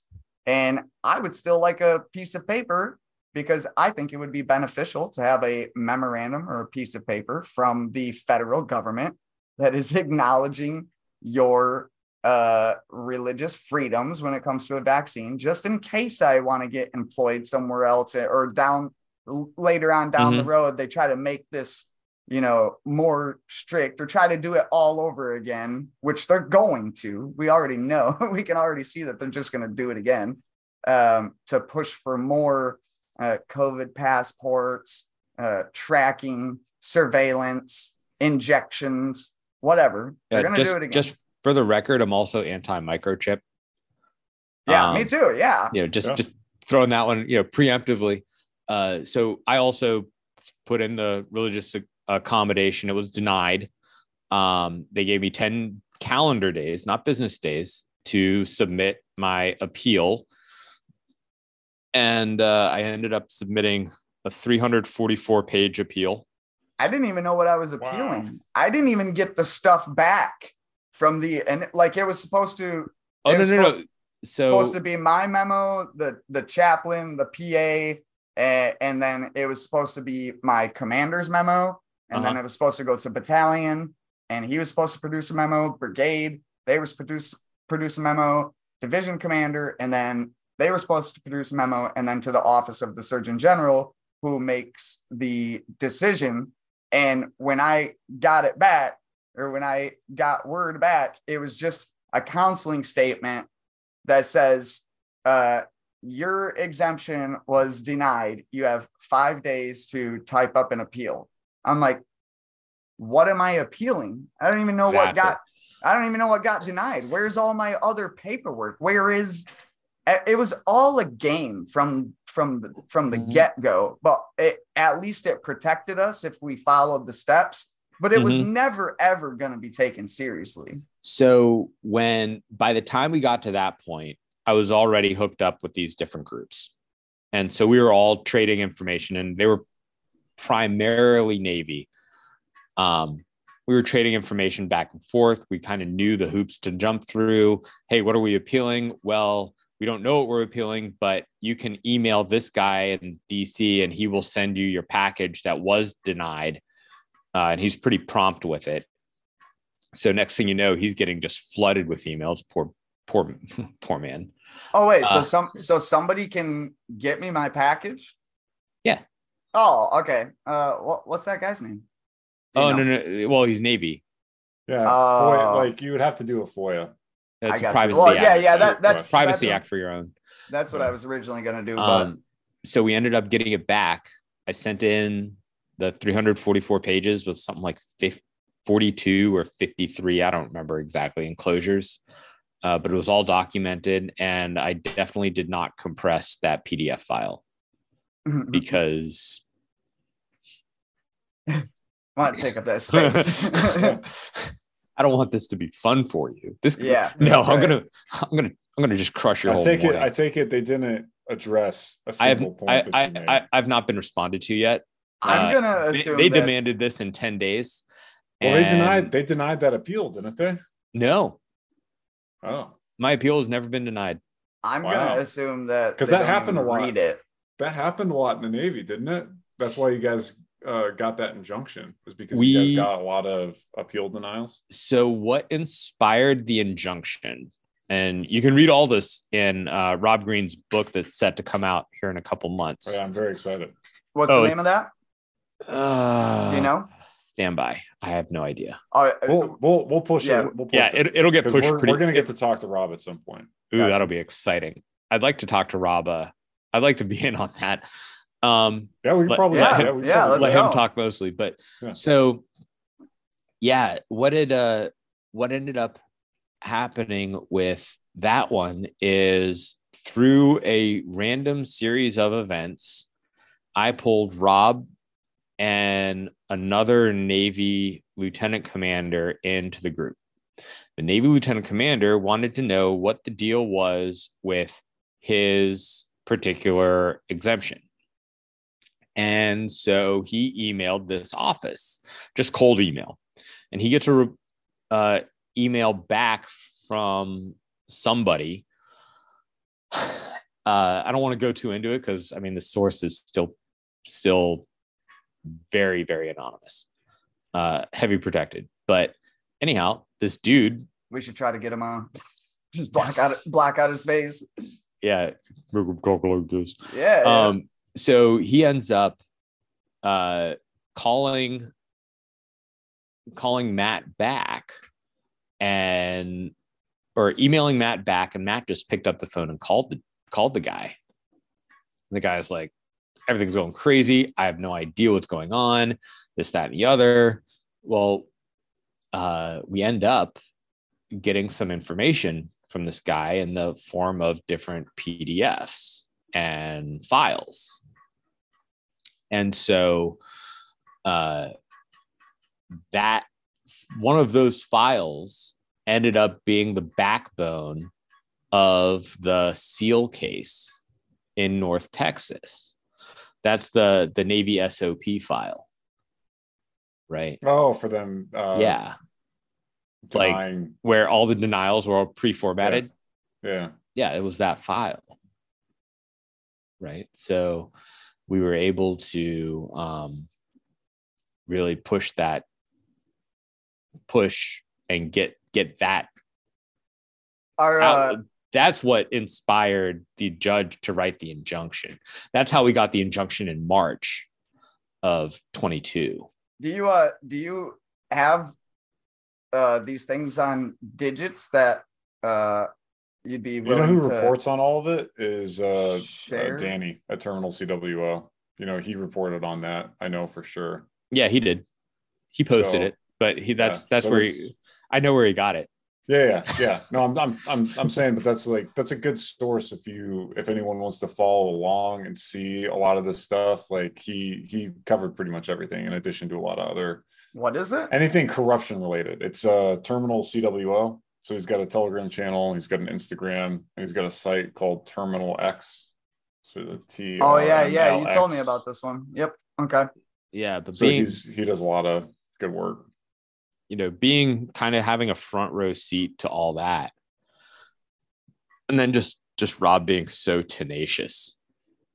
Yeah, he's he's tenacious is the perfect word. Tena- yeah, he's there's no quit in this guy. Uh the you know, fear is uh fear is not of the Lord. Right. And and I thank I I'm thankful and grateful every day that I don't didn't care about my job. That's Yeah. that's where I feel like How much uh, harder would this have been if someone cared about their job? Yeah, I- I, I mean, I I cared about it, uh, and I still I still care about a lot. You know, I care about I it am- a lot. It's just that there's there's things that are more important, and your principles. In order to do my job, I have to be a man of principle. Right. It's that simple. And so I can't have both.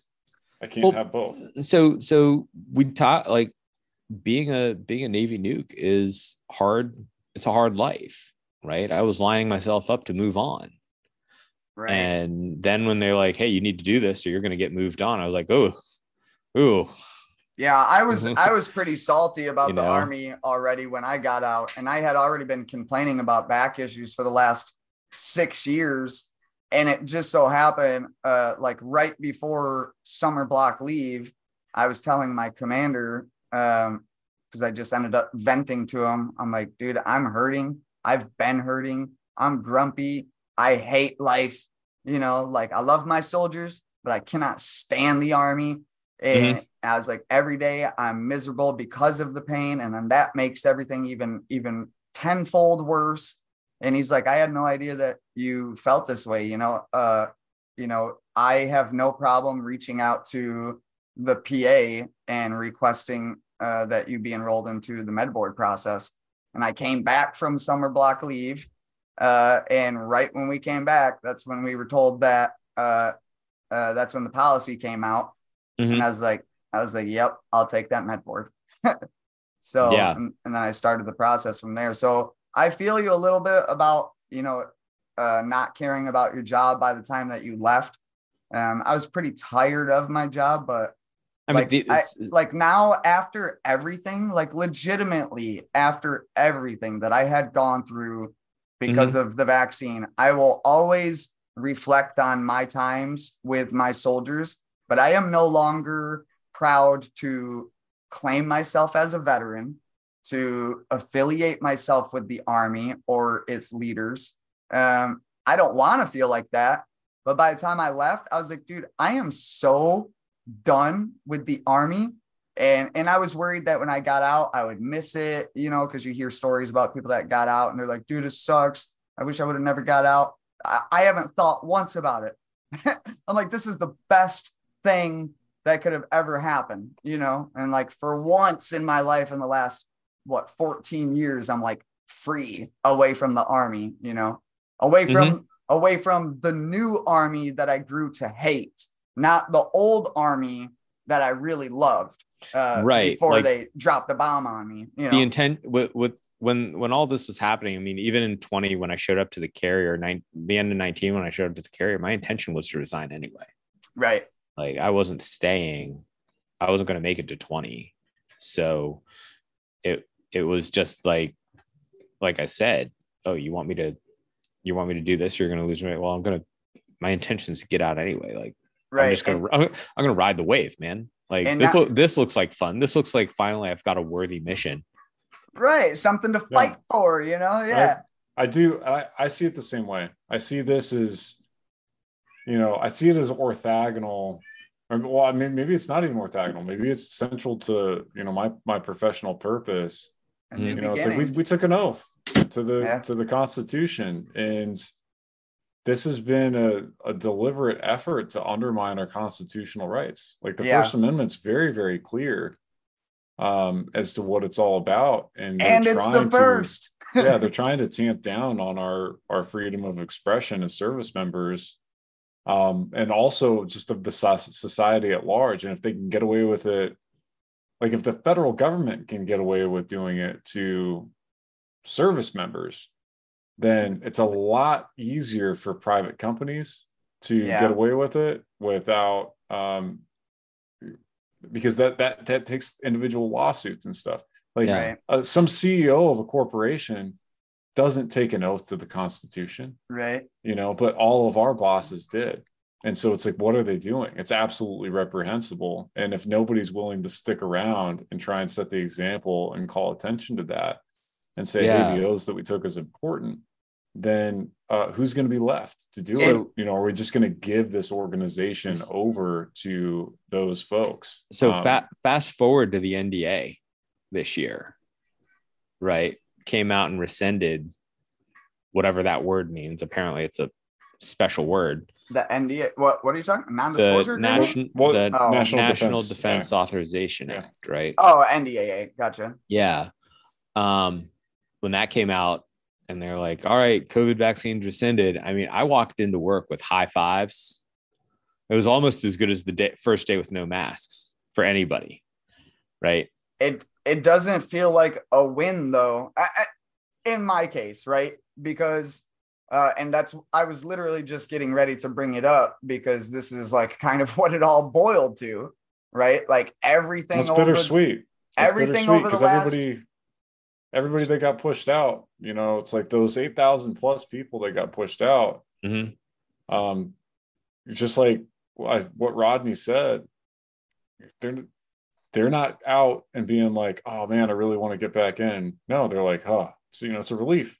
Yeah, You know, glad that's the over. culture, because the culture is turned in a way such that the people that didn't want to get vaccinated, you know, it, it is a sort of a litmus test. There's no way you know, I would- leadership knows that. There's no way I would go back if if they had kicked me out and then they called me. I don't even know if it is a call. I don't even. Maybe it's something that you're forced. They, I mean, they have. do. They've been Uh, texting. They've been texting people. Yeah, and, Um, and I'm assuming they have a choice. I would assume um, of Yeah. stay out or come back in. There's Well, no yeah. way I would come back in. And the thing that really bothers me is, you know, all the la- now that it's rescinded, um, everything that had happened over the last two years has been for nothing. People have been 90% of soldiers or sailors or Marines or airmen have been injected with something that they have no idea of, all for nothing because it didn't matter because everything got rescinded anyways. And Well, that's now, not their narrative, man. Their narrative is they saved millions of lives. you right? know, but okay, let's we only have two million service members, but l- whatever. let let's play the the Count, hero. counting's never been their thing, Grant. We've talked Yeah, about no. that before. Let's let's play the hero Must be especially painful for a mathematician. let's uh let's play the hero narrative to now they they realize their wrongdoing or new people came in and said oh this is wrong and then managed to get everybody to change their mind and and stuff rescinded um but like we're still uh at the end of the day right so so they allow everybody back in but at the same time they what are we going to do about accountability for those people that enforced it. You know what I mean? And that's what I that's what I really want. You're going to tell soldiers they can come back in. You're not going to pay them back pay. You're making them pay back bonuses. This is as far as the army. I'm not sure uh, navy or anything else. Making them pay back bonuses uh, from that enlistment of which they were kicked out. But at the same time, you're letting them back in.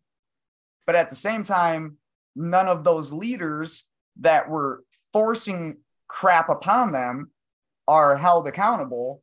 And now I think soldiers are in a position now. the, the best thing that the government could have done was just shut up and roll with it. You know, like whatever decision that they have made, they really messed up by letting people back in, right? Because now soldiers, well, didn't. soldiers They that didn't. were that was an act of Congress, dude. That It- was the it- American people speaking. It That was was the American people saying repudiating this nonsense. It was Right. not the the DoD. It was not SecDef. It was not the president. It was the American people having their will enforced through I don't remember. the populist wing of uh, con- congressional uh, members of Congress. Period. Um, Yeah. You know, I don't. they- Re- I don't remember voting on anything. I don't remember having a people choice. people called up uh, their their congressmen and women, and they let them know that this was important, and uh, you know it got added to the NDAA. which they had And- been doing from the start.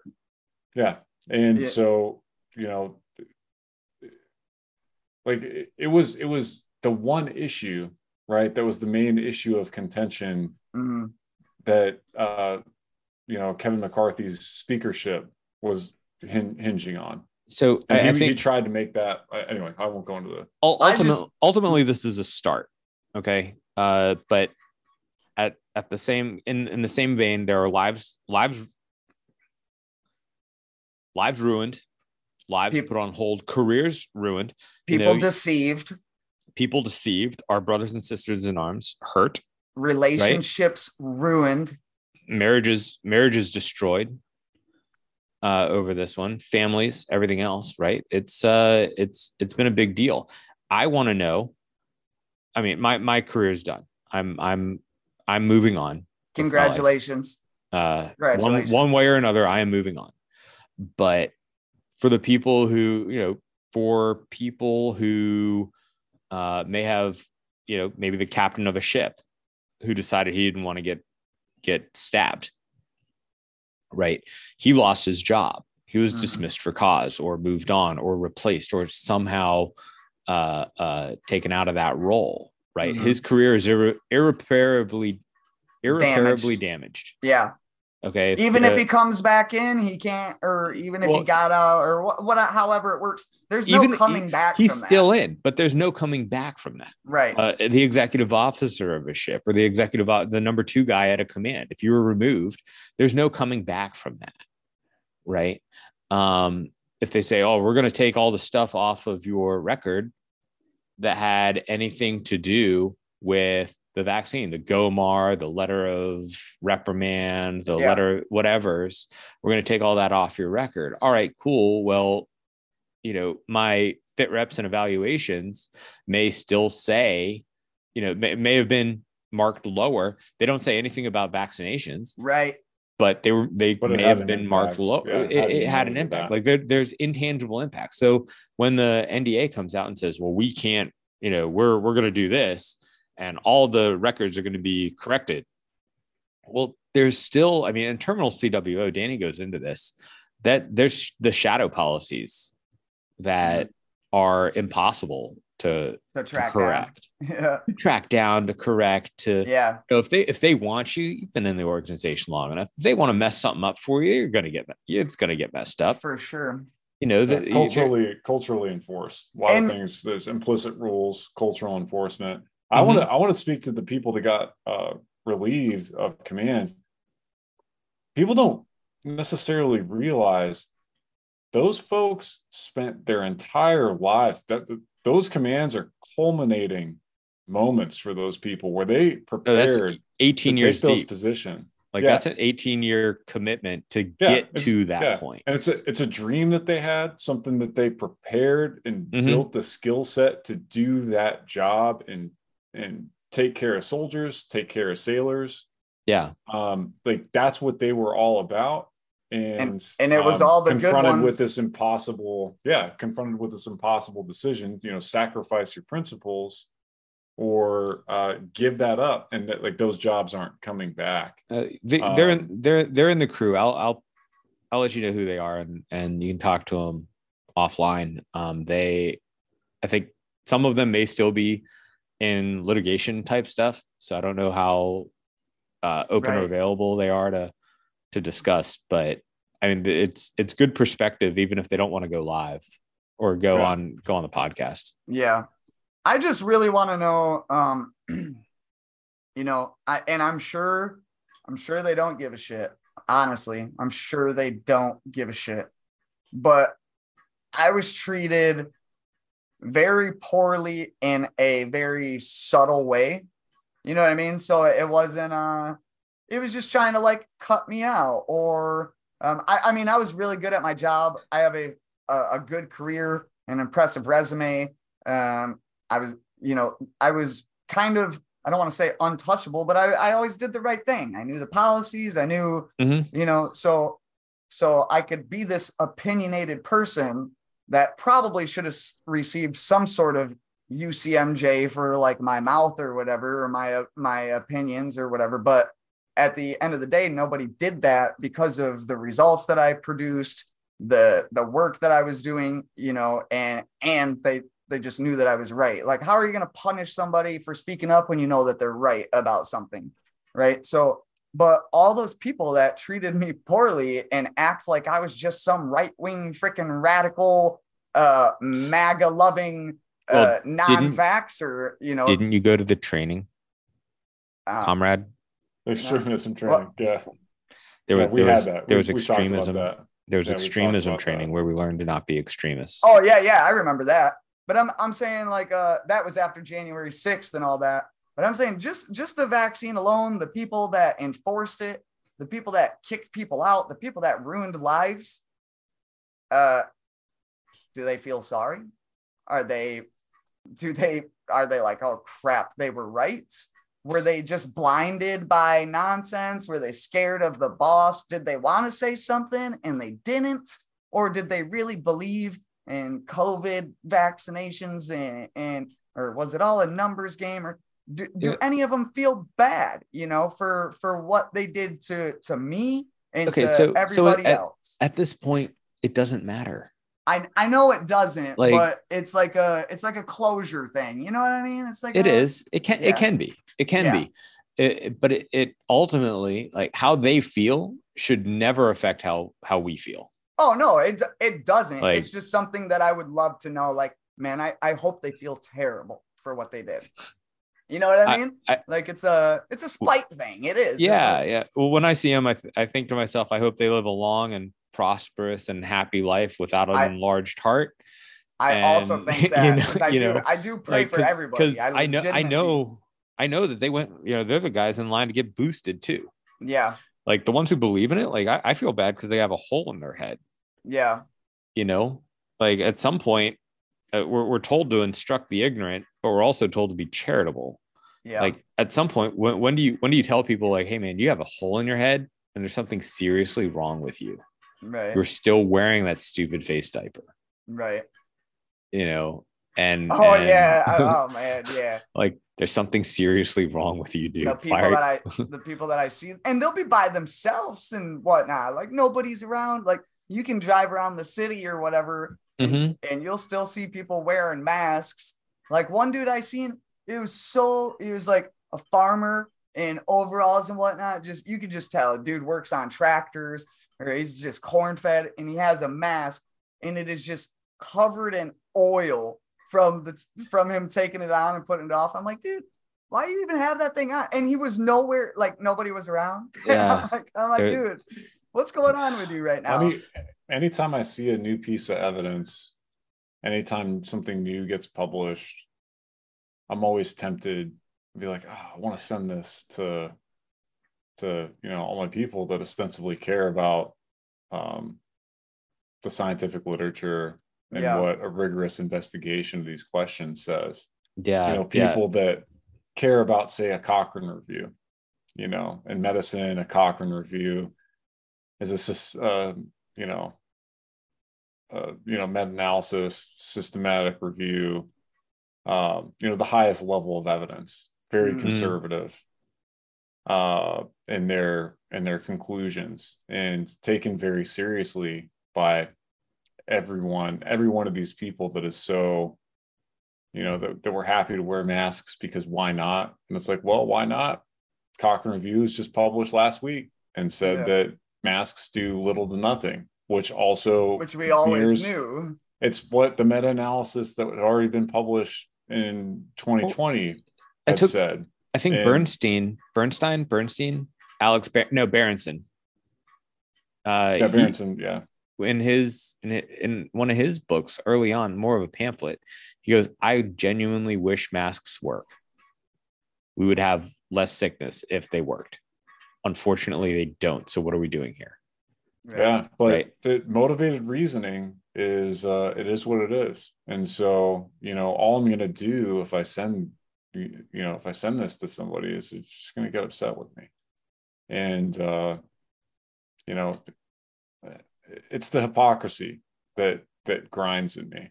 It's the Mhm. idea that they they want to argue and use logic and reason and it's like i will do that all day i'd love to do that But, you then have as to do soon it as it's something that they don't don't agree with or challenges one of their uh you know sacred beliefs that isn't open to being questioned because only stupid people disagree Good. with it Good word. They they they have founded this new religion.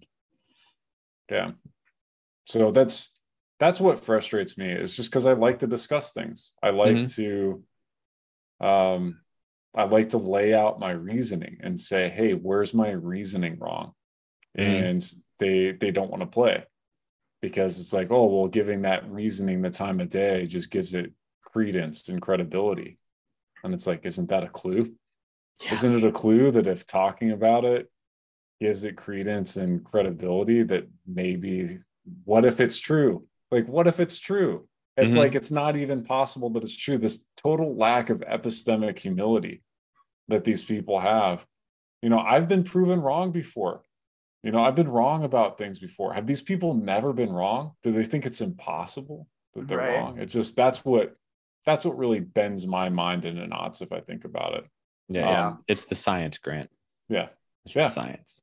yeah. It's it's my differing view on what constitutes science. It's like i'm very passionate about science. And just that that right there like that they've co-opted the term um and, They and made stole it science. yeah made it something that uh is governed by top down institution institutional control and consensus with manipulated data. that's not what it is it's not Yeah. a consensus it's a process that helps you know things about the universe you Right. know it's not you know an, an institution and, and a consensus doesn't doesn't do that um but yeah i mean you're you're a science man so i we, we've been talking for a long time. I want to close up by leaning on your uh like on this same topic leaning on your uh, educational background and your Mm. background in mathematics. You know so it's like you have that background and we were just you know talking about this in my frustrations. What is something that you that's really stuck out to you um not and you could you could pick anything uh this is kind of the last thing i want to talk about because you know we're, we're coming up on over two hours Yeah. but um, just your ability and your understanding of mathematics and statistics and just the level of stupidity and lack of fidelity to basic principles of statistics and mathematical accuracy and using those tools appropriately within the military pertaining to covid or not I mean, I think just the the idea that we were told a third of America was going to die, right? I mean, like the extraordinary numbers that they were using, uh, the news organizations and whoever was using initially, right? Three years ago, we were told a lot of people are going to die, you know, and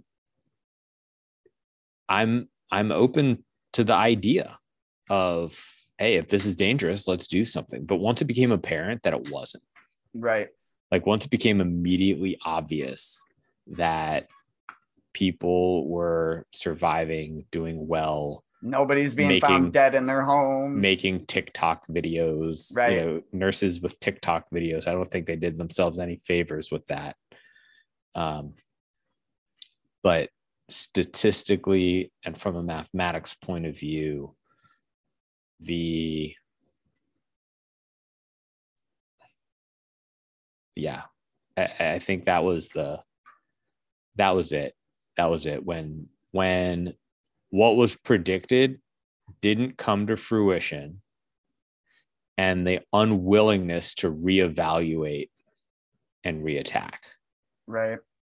i think that was and i know it's not some heady mathematical thing No, but it's, I don't even it- think it that- that has- is a principle. That is a common principle of statistics. You Yeah. know, because you're you're talking about models, and you know Yeah. the first thing that comes to mind is that Imperial uh, College of London model that uh, Neil Ferguson, right, that was his name, came out with that predicted some number of millions of deaths. Mhm. And it's like you said, you know, reality wasn't reflected by that model. And so what do you do if you're a serious professional um, in that field? Well, You- you, recognize that your model's wrong and you Yeah. you Adjust the you input realize data. you gotta adjust. And they didn't do that. They just you know it- went with that same assumption. exactly and then and then also in the some of the dmed stuff i got to work with that um with the defense medical epidemiology database Yeah. um i got, i had gotten into that some of those uh some of those and then modeled some of them you know and if that stuff was accurate it would be impossible to know someone like if the numbers were Right. accurate from three years ago, four years ago, there is no way you wouldn't know a dozen people with enlarged hearts on active duty, right? Yeah. As just some dude wandering around the ship, I should be able to tell you five or six guys, gals on board, sailors who had this specific health problem. And you're talking about after they took the database down and adjusted the After the numbers from 2016 to uh, 2019. Po- Oh, yeah, po- yeah. Post glitch, yeah. Okay. Yeah, I remember that. Post Uh, glitch. okay. Uh, so I, I got one more question before we close out. If you're ready to close out, Grant, um, I've asked everybody this so far, and I plan on asking everybody that comes on in the future. Uh, this is your your your one time to talk to the world. Our whole like 27 subscribers, you know. But uh, what's uh what's your message to the world? It can be about anything: leadership, yeah. morals, character. You know, what what do you want to tell the world right now? Don't be afraid. All right. That's it's simple. Like don't be afraid. Uh if you're if you're where you're if you're doing what you're supposed to be doing, there's nothing to be afraid of. Right. I feel that. Absolutely. Yeah. All right. Well, it was great having you on, Mark. Yeah, was- nice to meet you. Yeah, very nice meeting you. I, I hope to talk to you more. Um, I'm I've been taking notes this whole time. Um, like I said, I didn't in, get involved like I like I wanted to. Um, at the beginning it was, but it was a lot of like Google, uh, a lot of like researching policies, regulations, laws, that type of stuff. And there Mhm. wasn't really like groups necessarily, like well-founded groups. By the time I had, you know, gotten out and realized that that my fight was kind of done. And Right. my my fight kind of started again when I realized that hey, my voice was silenced. My appeal was never sent up. It should have been. That's when I reached out to Grant. Um, but I mean, I don't care if the appeal goes up anymore. But ultimately, if I never would have had that thought, I would have never met Grant. We would never have this amazing, awesome leadership podcast. And uh, you know, or or meet you, Mark, or anybody else, you know. Um, so it's it's definitely, you know, it's definitely had some negative effects in my life, but you know, it's also bringing positivity as well, and hopefully, it's the the genesis of a whole new chapter. You know, I think anyone who didn't get stabbed has a net gain right now. so yeah and it's and it's a, a way that you know just like any identity that you have you can use to build connection with people right, um you know it's a it's a way to build connection with people with like-minded people and that's not to say it's exclusive um it's just another another one of those things Um, and I'm I'm grateful for it because uh, you know grateful to have have you guys friends and get to um, have this great conversation. Um, and going forward, you know, if we're able to talk to Rob, like you said, if you if you want to be involved in that, to be able to ask some questions, you know, we'd love to have you on for that as well. Yeah, that'd, be pretty neat. Yeah. All right, guys. Cool. Thanks for Have a great right. afternoon. Until next time. Later. Bye.